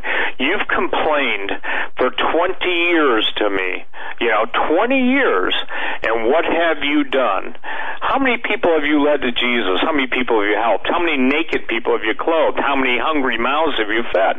And you know what their comment is? Well, not of works, lest any man should boast. I said, ah, but you're wrong the book of James says, Show me your works, and I'll believe you have faith, but don't tell me you have faith and have no works. You cannot help but move and be motivated motivated to help people. Now look, there's gonna be fighting, and the tragedy is most of people of God, and I put myself in this category, are not prepared to deal with what's coming down. We think we got it figured out. I, I know this, I know that I when I say this, I know that I know that I know that I know because of the amount of prayer and intercession going into the Bakkers thing that God's going to move mightily. I know the intercessors behind the scenes are praying. So I believe this that, you know, obviously I, I made the statement, I mean it with all my heart. I if I had access to somebody that could have flown me out every Sunday when David Langford was uh, preaching, I would have gone there to listen to him because I get blessed. I also get convicted. And I think that's the moving of the Holy Ghost to say, hey, Steve, this is wrong in your life. This is wrong. See, people always want to correct me, but they've got to understand God beats them to that, you know? And the scripture says we judge ourselves, that word means discern, not sentence ourselves. And, you know, when you look in the mirror and you go, boy, Lord, I don't like what I see, or this flaw, or that trait, then God's free to work on you. So please, ladies and gentlemen, go on the JimBakkerShow.com. If you can come, come, because it's going to be different. It's not going to be what you would normally associate Jim Bakker Show as. It's going to be a totally different revival style setting. And I think you're going to see a, a release of power. The Bible says that your young men will be willing in the day of thy power. It also basically says that God saves the best wine for last. And a lot of you have been on hold a lot of your lives waiting for the promise of God to come to pass. I don't know individual words for anybody. Some people call me and say, Did God give you a word for me? No, because I don't even know you. And I will never confirm a word unless they've gotten it first, okay? Let's say Doug, and I, Dave, let's say Dave, you're going to have a meeting with a four star general. God tells you that in the night, and then I call you and I said, Dave, I really had this dream, and you're going to have a meeting with the four star general, and you have the meeting with the four star general. That's a confirmation. That's not control. But when people try and control you, and here's a good example. Brother Quayle, I think you've been called to go to Tanganyika, which is now Tanzania. Well, obviously, I have a man down there who's a friend of mine, Eludi, who's been ministering for, I guess, 25, 30 years, and he's doing a remarkable job, and I'm obviously behind him, but God didn't call me there. I told Pastor Langford today, Dave, I said the most dangerous thing for anybody to do is to walk into a ministry God hasn't called them to. And to think because that, and a good example, that's Henry Gruver. One, you know, one step adder or two step adder island in Japan called uh, what was it? Uh, oh, good night, uh, Nabu or something like that. I'm sorry. Uh, uh, and and the deal is is that the island was totally infested with snakes. God sent Henry and some believers. They went up to high places. They took dominion over the principality and control. And until they did that, the snakes were still there. God kept them from getting bit. And the deal is that there's no more snakes. God translates Henry to the streets of Rome. And there are two fallen angels, giant angels, and uh, God sends them, and other men are praying around the world at the same time, and he gets translated, and he goes down into this labyrinth through a very elaborate old staircase, like something out of the Middle Ages, and the fallen angels look up at him and said, uh, "You shouldn't be here." And Henry gives them the word of the Lord, and then from heaven, giant chains come down and bind him. Most people say, "I don't believe that." Of course, you don't believe anything, but then Henry goes to the serpent mounds in, uh, you know, the Midwest, and it almost kills him. You know why, Doug? He said it on your show. Because God didn't tell him to go. Remember when he had to crawl literally on his hands and knees back to his van and yep. shivered and, and almost died of uh, exposure? So here's the bottom line. Anybody who wants to just go do something for Jesus, check your desire because desire is an ability.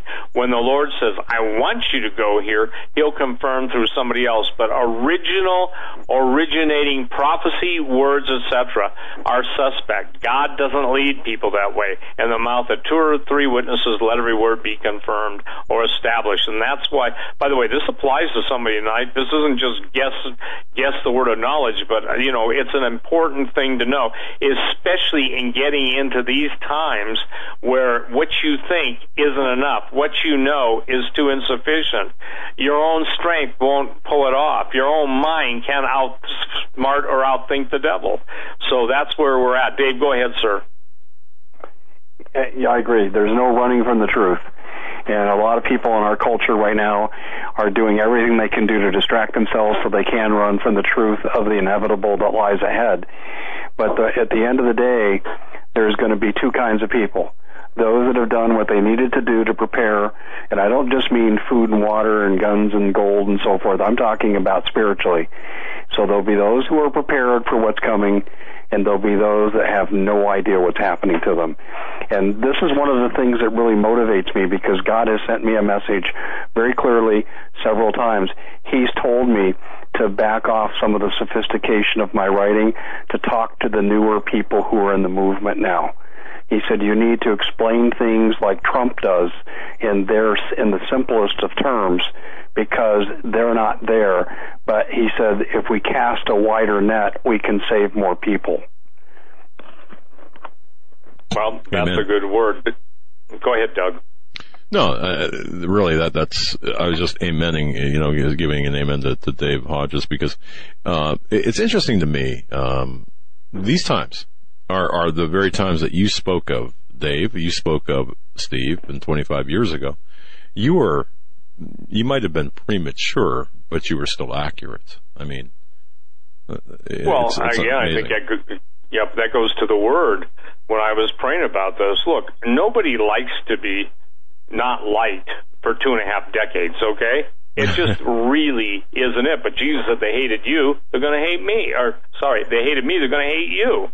And Jesus said they hated you without a they hated me without a cause. The servant's no greater than the master. But what's fascinating, Doug, and, and again, really, uh, I would say even astonishing is this statement. I didn't make it up. I was, again, I, I don't know if I was praying or complaining. I know my complaint changed to prayer, but here it is. And, and God said, look at the scripture, Steve. No man, no word of God given by a man of God is ever received by the people of God at the time it's given. Jesus said it this way, which of the prophets have your fathers not killed? So the point is, is that, you know, religion will not allow its control to yield to the word of the Lord. That's why uh, Paul said the traditions of men have made the word of God to none effect.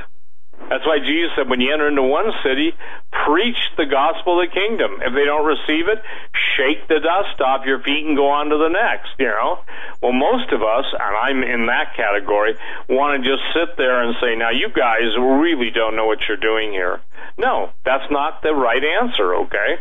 So what, what I'm saying by that is this the safest place, the most anointed place, the most productive place, and the most fruitful place, the most uh, determined place to be is where God puts you, and then you've got to maintain, you know, that presence of the Lord Jesus Christ in your life. And the two things that absolutely maintain that are praise, and I'm not talking about musical praise. If you want to play a piano and worship the Lord fine or guitar or whatever, that's not what I'm saying.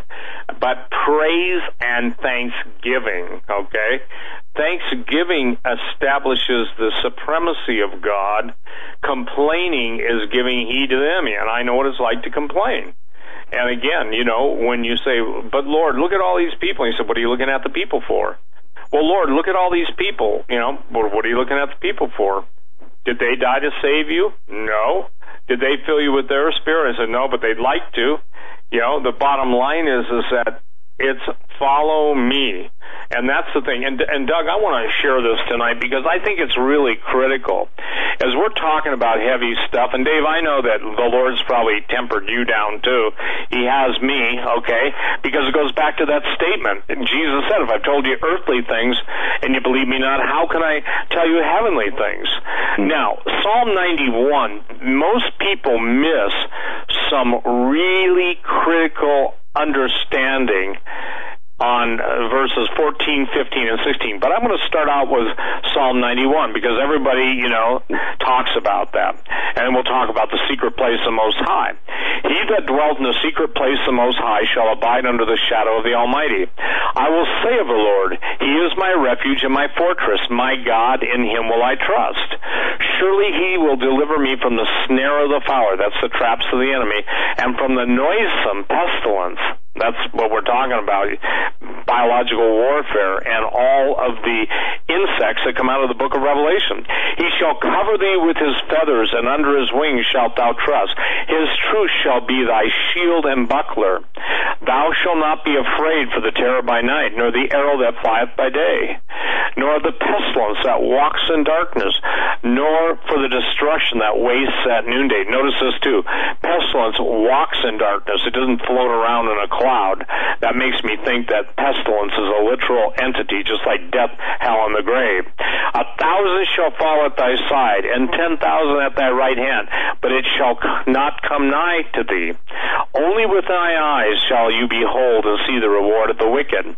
Because you have made the Lord, which is my refuge, even the Most High, thy habitation, there shall no evil befall thee, neither shall any plague come nigh thy dwelling. For he shall give his angels charge over thee to keep thee in all thy ways. They shall bear thee up in their hands, lest thou dash thy foot against a stone. Thou shalt tread upon the lion and the adder, the young lion and the dragon shalt thou trample under foot.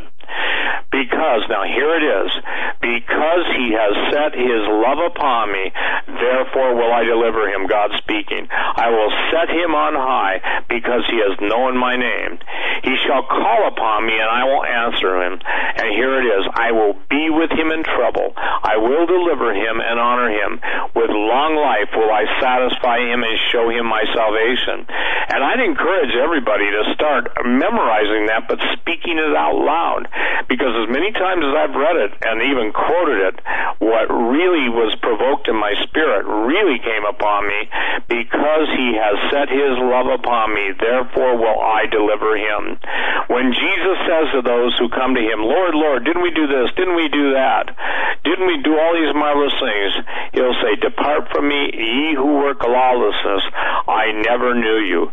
The best way to keep from ever coming into that point at some uh, entrance point in your life is to set your love upon Him, and that can be done with praise and thanksgiving.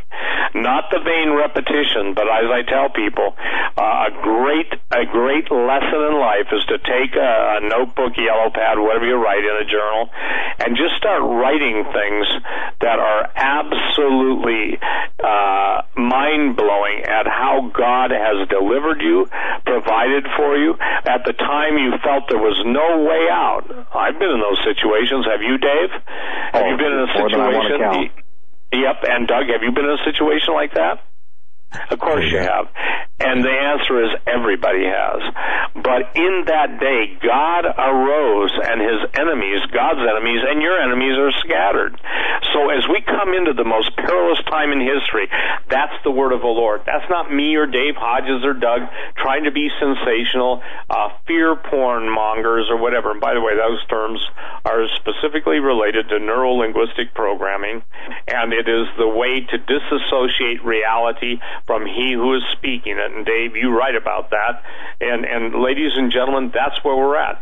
The source of truth is Jesus Christ, not Fox News. The source of truth is the Word of God, not the the uh, if you will, the CNN diatribe or the Democratic National Convention's platform or the Republican platform for that matter. When I heard the whole speech, I watched it, Donald Trump's speech. I thought his daughter did a beautiful job. I thought his did amazing jobs. But one of the things that obviously I know is that there are two factions, going back to what I said at the beginning of the show, that God is using Mr. Trump as a prosecuting attorney. Does it surprise you, Doug? And I'm turning over to you, Dave. Does it surprise you that with treason, with bribery, with scandal, with murder of a Supreme Court justice, with the cover up even of an autopsy, no autopsy done, cremated almost instantly by the most powerful people in the world, does not all that tell you that there is no truth in America any longer? So, you know, here's where we're at. It's no longer listen to Dave, listen to Steve, listen to Doug, listen to this guest, that guest, whoever. The point is, is that you've got to listen to the word of the Lord and that voice that'll say, "This is the way. Walk ye therefore in it." And that's where we're all coming to. We're all coming to the fact that hey, we're in uncharted territory. We're not in non-declared prophetic territory. And you've got the amillennialists. You got the pan-millennialists. Those guys say, well, I believe it'll all pan out in the millennium. Or you got the pan-tribulationists. I said, just make sure when you're a pan-tribulationist, you don't end up in the frying pan like the French Revolution. So everybody wants to stake their position but it's interesting still to me. It, it still blows my mind every time that Jesus is the name that even the evangelical Christians, to a large extent, cannot or will not, mostly will not, bring themselves to confess Jesus is Lord. Go ahead, Dave. Yeah, that's very well. That's the whole root of all of our problems. Mm-hmm. You know, you mentioned Fox News, and, and, and I want to take a moment to bring this out. This is something that's pretty obscure, but I also think it's pretty important. I'm sure the two of you are aware that Donald Trump met with Rupert Murdoch uh, in June over in Scotland. Are you, are you guys aware of that? Yes. Yeah. Yep. Yeah, and uh, there was a phrase, and I'm going to have to paraphrase it now because I don't have it in front of me. But in Trump's acceptance speech, he talked about uh, energy being unencumbered now, and energy companies will be free to do what they need to do. One of the things that I learned back in 2008 was that there's the old money in the New World Order and there's the new money. And it's just like society. The nouveau riche, you know, versus the establishment, the blue bloods. And what's really interesting is I think Trump was saying, I think the deal that he made with Rupert Murdoch, and we're going to see Fox News really continue to be and grow in this role to be Trump's voice through the media, is I think Trump has guaranteed to Rupert Murdoch that he's going to open up North Shore Alaskan oil, which Murdoch wanted back in 2008, and this is why Sarah Palin was made the vice presidential candidate, and John McCain was on board with all this. And uh, I just wanted to throw this out here because I think this is what we're seeing a sea change. Now, the old guard, the Rockefellers and so forth, they don't want to see this. They want to continue to go over to the Middle East and throw billions at sheiks while their people live in absolute poverty for the right to take oil out of their country. But uh, I've read cost analysis here. If we fully developed the North Shore and had pipelines coming into this country, uh, we would be paying somewhere around 30 to 50 cents for a gallon of gas. But what, what do you guys know about uh, a deal between Trump and Rupert Murdoch? Because certainly Fox has changed its tune towards Trump, haven't they? Indeed, they well, have. Yeah. Uh, and, go, go ahead, Doug. No, no, please. No, you go ahead. Well, well, no. Uh, there's okay. There's the um, and, and, Dave, correct me if I'm wrong because I, I, know you've done this research, but but to me, I believe that there is um, just as the Clinton Foundation exists as this money laundering operation, it's not exclusive to the left or the progressives. I mean, it, it's it's it's there, but uh, so too on the right, and even in private corporate money uh, as well, and I'm talking about uh, specifically Trump as well, where money gets things done, whether it's on Wall Street or Hoboken, New Jersey, and and, this is what we're talking about. But but no, please uh, go on if you um, eh, with the Fox slash Trump deal. Go on. Well, here, here's the other issue. Okay, uh, I know nothing about Mr. Pence as vice president. I don't know anything. Now, I, I'm on record. I want everybody to hear this. I'm on record saying there is no political solution to a spiritual problem. But God is sovereign. If He wants to use Donald Trump, and I believe He is, to show the sin and folly of the government. By the way, isn't it interesting, Dave? The people that have never stood up for the Lord or have always always been our critics will use they'll use the B word, they'll gripe, they'll complain, they'll moan and groan, they'll slander, they'll do everything they can to those of us who are trying to say this. But you know what? At the end of the day, they've done nothing. Everybody's got an opinion and they're entitled to it. But what are they doing to change anything?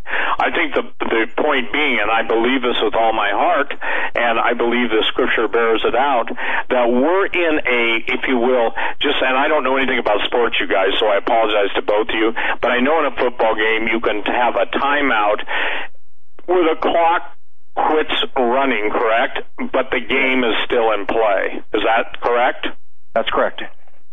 Okay, so is God not just, and the answer is of course he is, to declare a timeout, even in his countdown, due to the effectual prayer of the intercessors? Does that mean that that which God has declared will be the case of Mystery Babylon won't come to pass? I can tell you this, I believe something has to happen in order to prepare the people of God to go into what we're going to have to go into. What makes the people of God think that these monsters, which will do live vivisections on little human babies, will not do it on big people? What makes people think that somehow they can just turn a blind eye? You would not have abortion. Now, let me tell you why I'm, uh, you know, obviously against abortion because of the 139th Psalm, but I'm also against it because, and I think this is critical, every one of those beautiful young men and women who have been slaughtered had a calling if the 139th Psalm talks about more numerous than the sand of sea are God's thoughts towards each of us, and obviously only an infinite mind could make that statement through the psalmist, the thing that is incredible to me, what would they have become? Who would they have become? And what giftings did God put in their little hearts that they could have accomplished so much? But now you've got a bunch of parasites. You've got political parasites on the Potomac of self-indulgence political piranhas, I think is what I really call them. You've got pictures of Ted Cruz getting off Air Force One, stating he's going to vote for Hillary Clinton. You've got the tantrum twins out there uh, jumping up and down that they're going to vote for Hillary Clinton. And, you know, the bottom line is they won't even live up to their pledge. Jeb Bush, Kasich, Cruz, and Rubio. Now, Rubio may have endorsed him, but now you've got Paul Ryan being basically speculated upon that he may have been at one time in the running for Hillary's vice president. So, you know, eh, listen, let me share this. Treason has no allegiance to the country that produced the circumstances in which the traitor betrayed his heritage. I could never say that again, so don't ask me to. But the point being is, is this is a season for treason, and every deal is a double-handed deal. Every devil, they said the devil's in the details. No more. The devil's out in front, blowing his whistle, heralding his name, mocking the Christians, and the Christians are silent because they don't want to offend the devil. He wants to kill you, ladies and gentlemen. He wants to rob you of everything that God wants to give you. So again, at the end of the day, it's it's it's seek God. It's seek God like we've never sought Him, or we will perish. And again, Doug, I'd encourage anybody that wants to go to Jim Bakker's uh, taping and revival it's more of a revival than a taping. I'm sure they'll film it, but it will be on the 18th, 19th, and 20th. Obviously, in uh, Blue Eye, Missouri, you must give them an RSVP so they know how many seats. There's no yeah. registration fee, and I think you'll be uh, blessed by it. Go ahead, Dave. You, you can go to HagmannHagmann.com. Uh, I just want to insert this in here. Go to HagmannHagmann.com or HagmannReport.com. Click on the link. It says revival. And, uh, uh, uh, Steve, uh, it's a one, I mean, obviously very simply, uh, register please. Register please. You don't want to get turned away because there's no place for you. So register and it's free. And HagmannHagmann.com, HagmannReport.com. Click on revival. Thank you, Steve. Um, Dave, go ahead, sir. Well, one of the other things that I think people should focus on doing, and I, have talked to this issue before, but it's time to come, bring it out in a very upfront manner, in that eh, the church, the the power of Christ has to be at the foundation of anything that we do collectively in terms of what we're doing in terms of supporting Donald Trump, trying to prevent Hillary Clinton from going into the Oval Office, you know, whatever your, our goals are, but Christ has to be at the center of it. But it can't happen through our churches. Our, our churches should absolutely have. I mean, you've got Clinton, who is a known witch, and she should be being vilified from every pulpit in the land, and she's not. And I think that what we need to do is to form groups, study groups, Bible Bible study groups, home study groups, and we need to leave our churches. And our churches right now need to collapse because they're not truly churches of Christ. They're public institutions that are controlled by DHS and the IRS and their regulations. And I would encourage people to look for ways to make that happen because I'm, you know, I, I vacillate on this. I, I like the community of a church but I also recognize that as long as you have tax exempt status over and the government can tell you what to say, and if you're not hearing about the evils of abortion, and you're not hearing about how bad Hillary Clinton is for the country, how anti-Christian the Democratic Party is, if you're not hearing that in your church, then you're not in a church of God. Amen. Amen. That's right. What And- else can and be said? I mean, that's it. Yeah, I mean ahead. that's it. That's Yeah. it. And, and the, you know, here's the thing, Doug. It will never be a from this point on. It will never be a what would you call it? A revival in a church. Although there will be churches that will have revival. It will be in the highways and byways. People will be talking to people. God will say to you, Doug, Doug, go talk to him about me. He'll say, Dave, go talk to that couple about me. He'll say to Steve, go talk to that couple.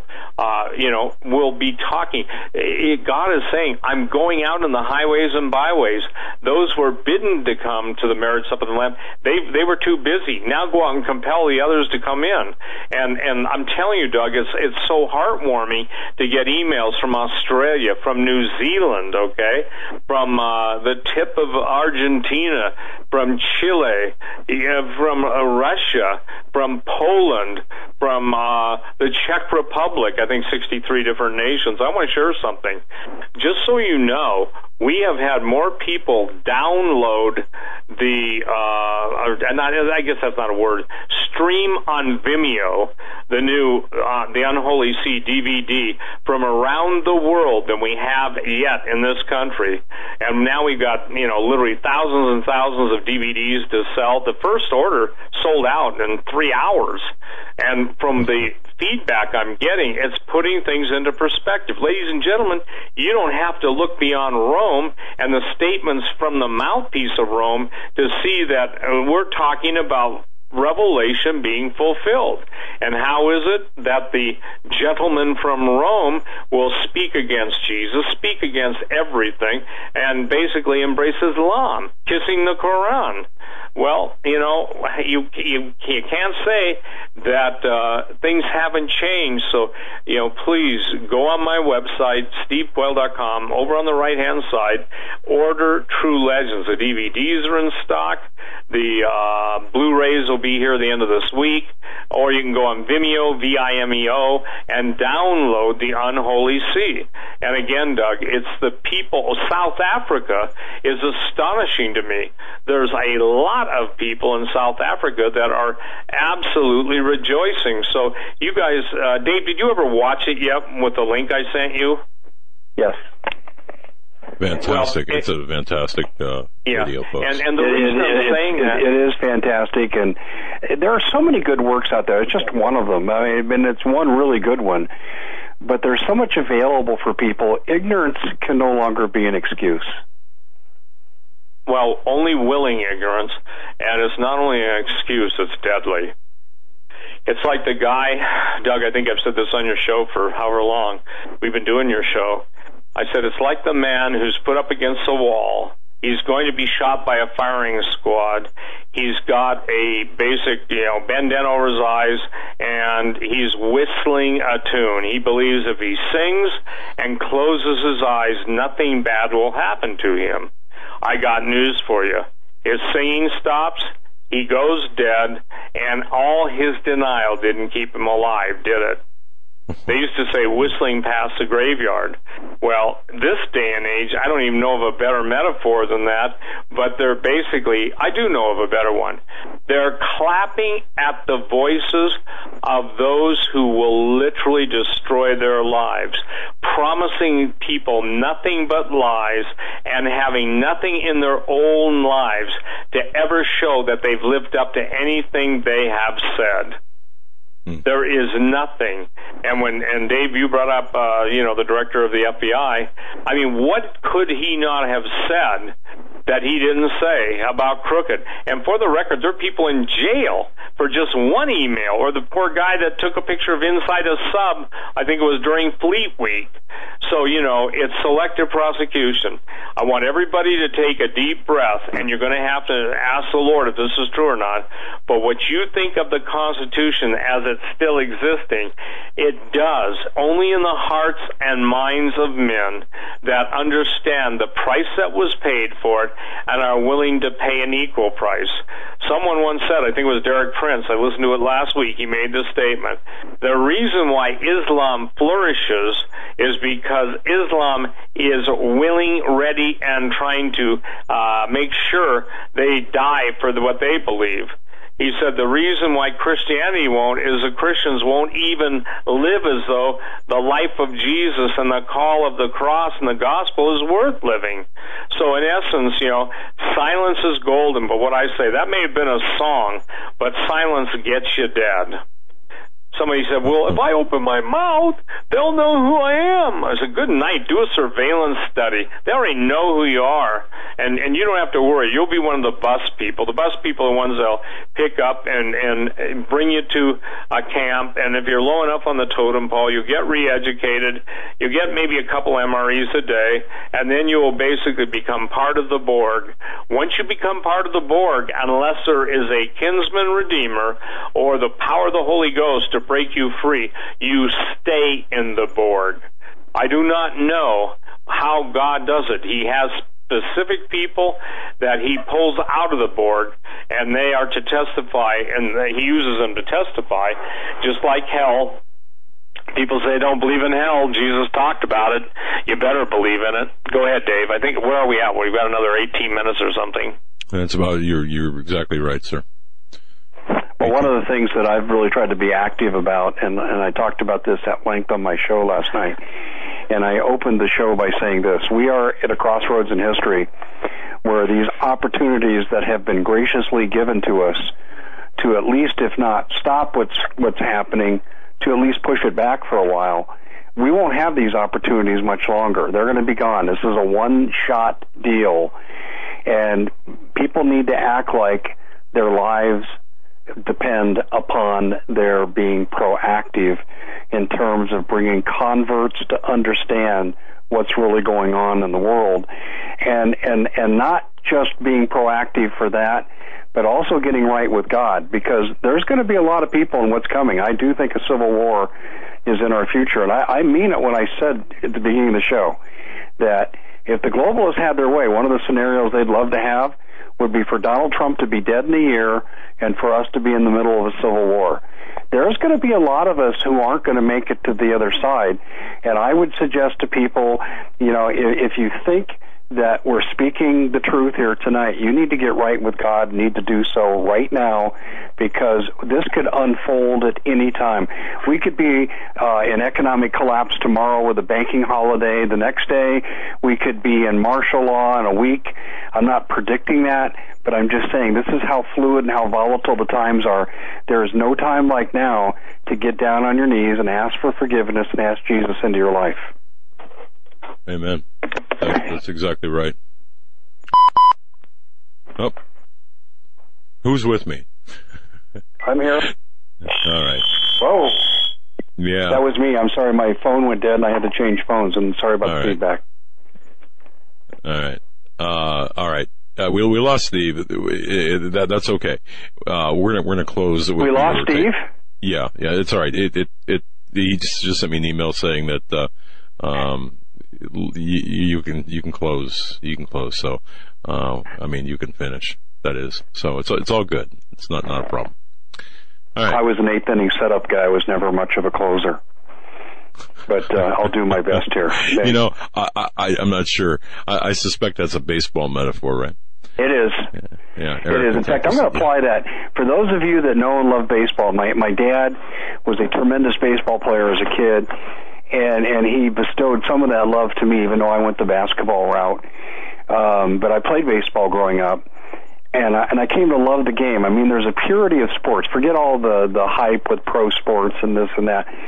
there are real life lessons, and so much I learned from my coaches.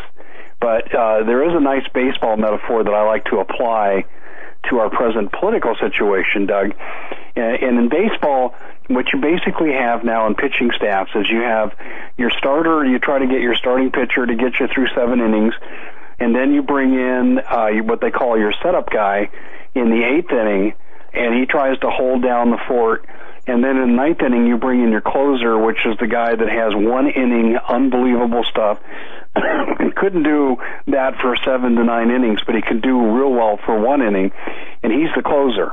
Now let's apply this baseball metaphor of relief pitching into our current political situation.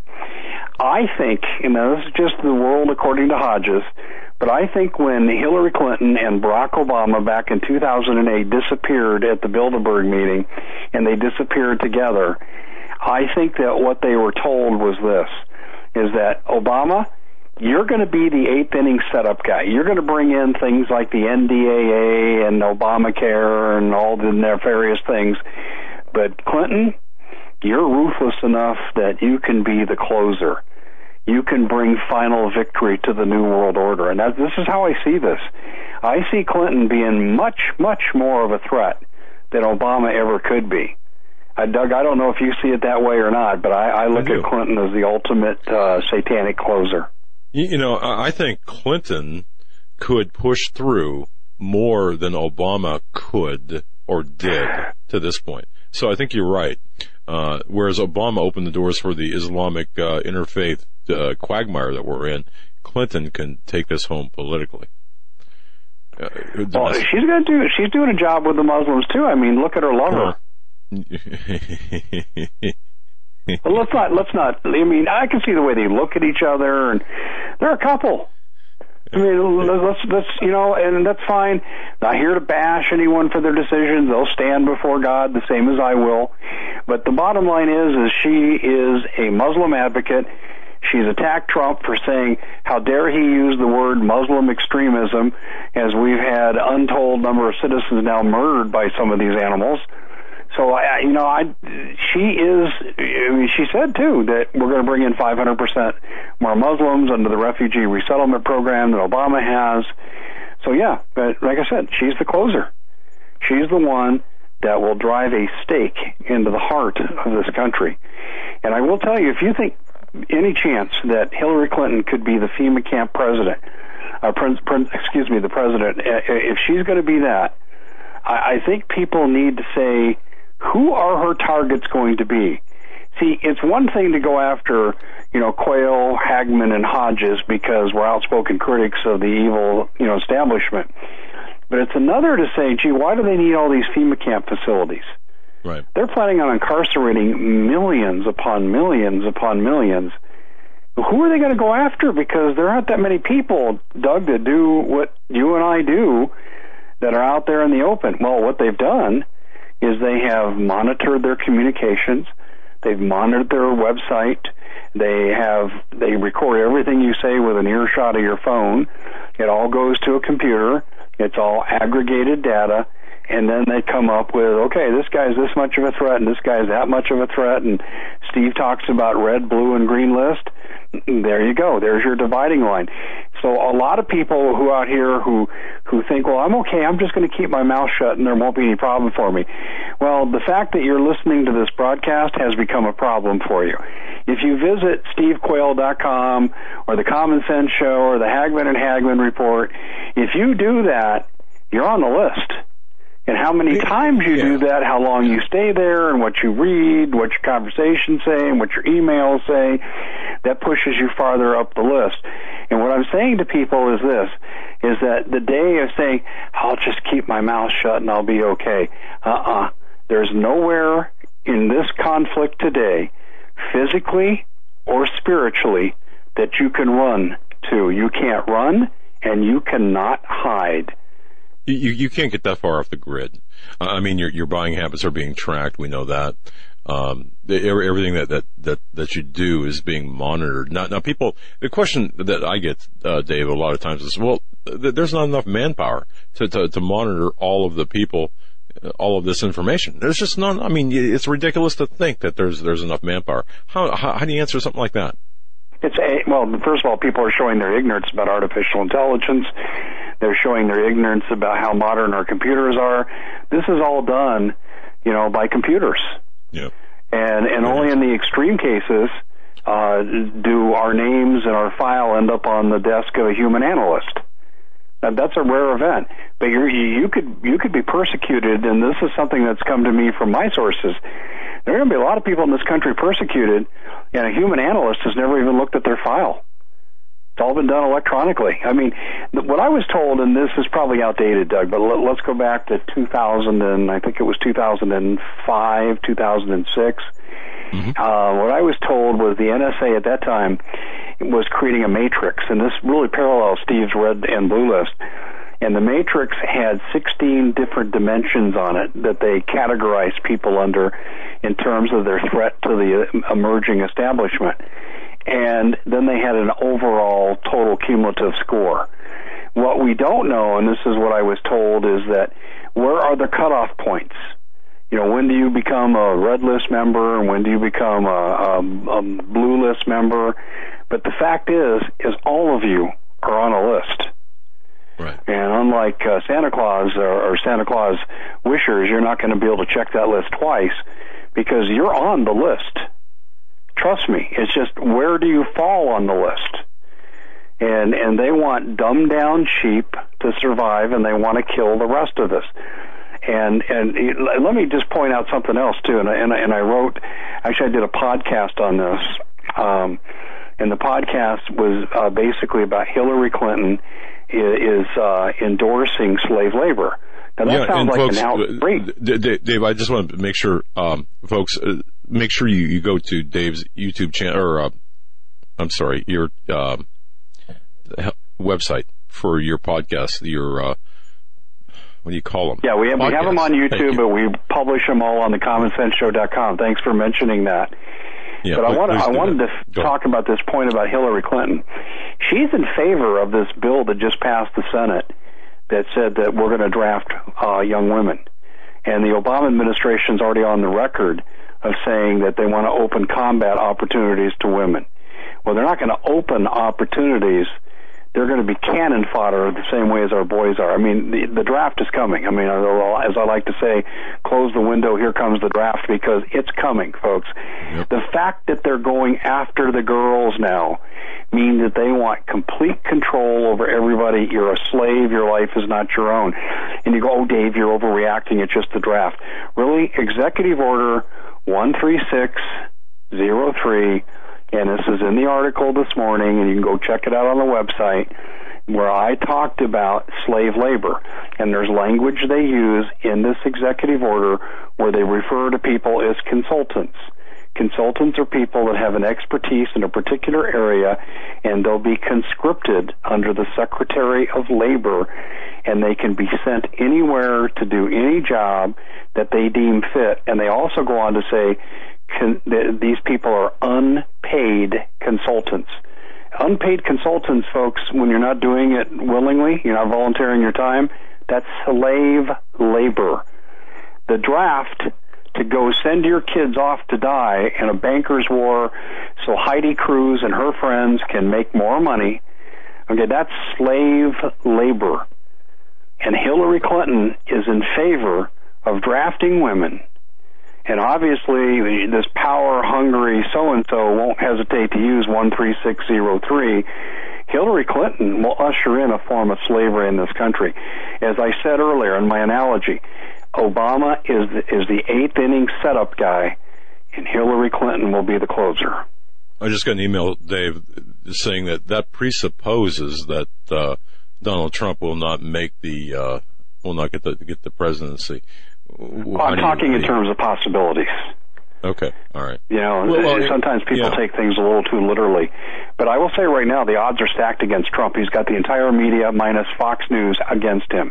He's got all the big money against him. He's got members of both political parties against him.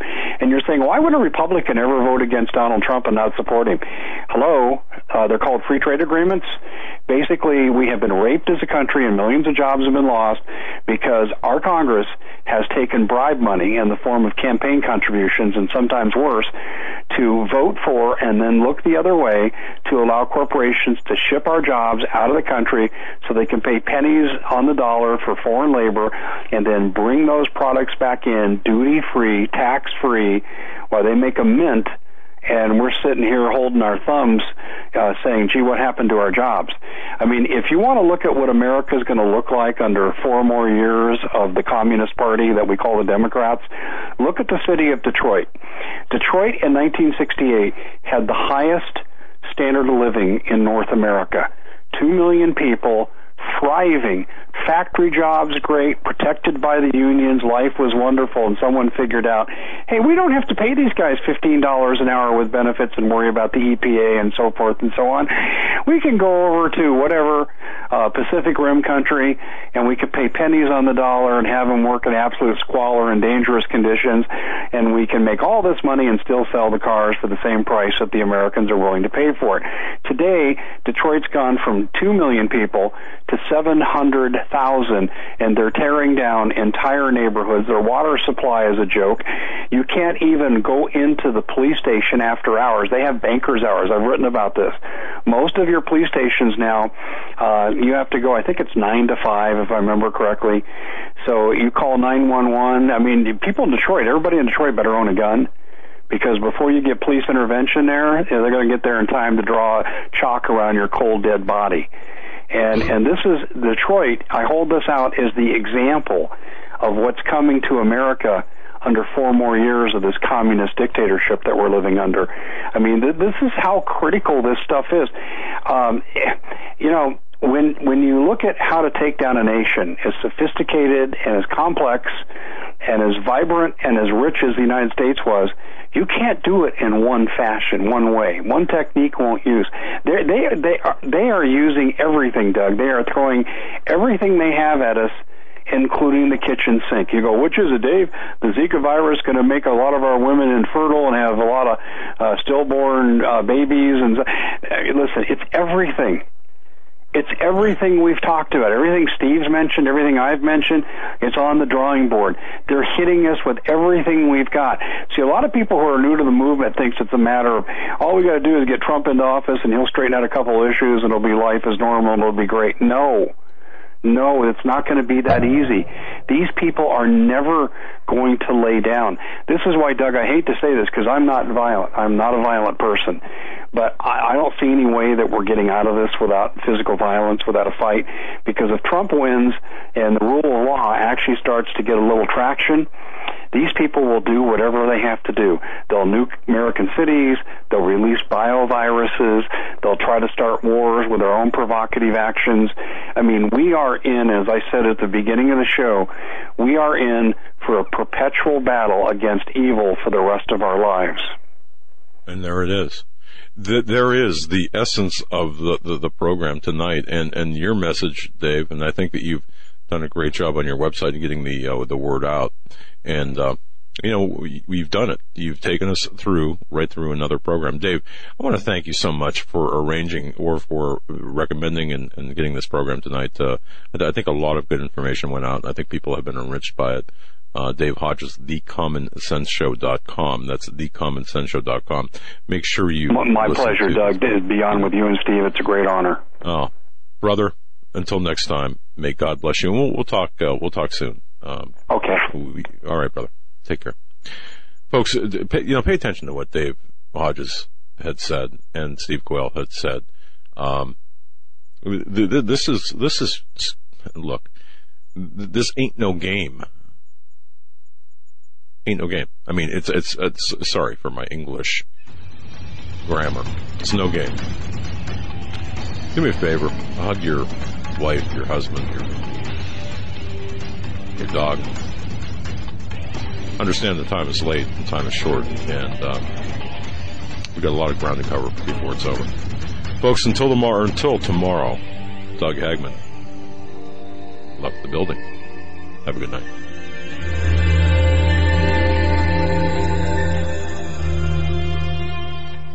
This is the Global Star Radio Network.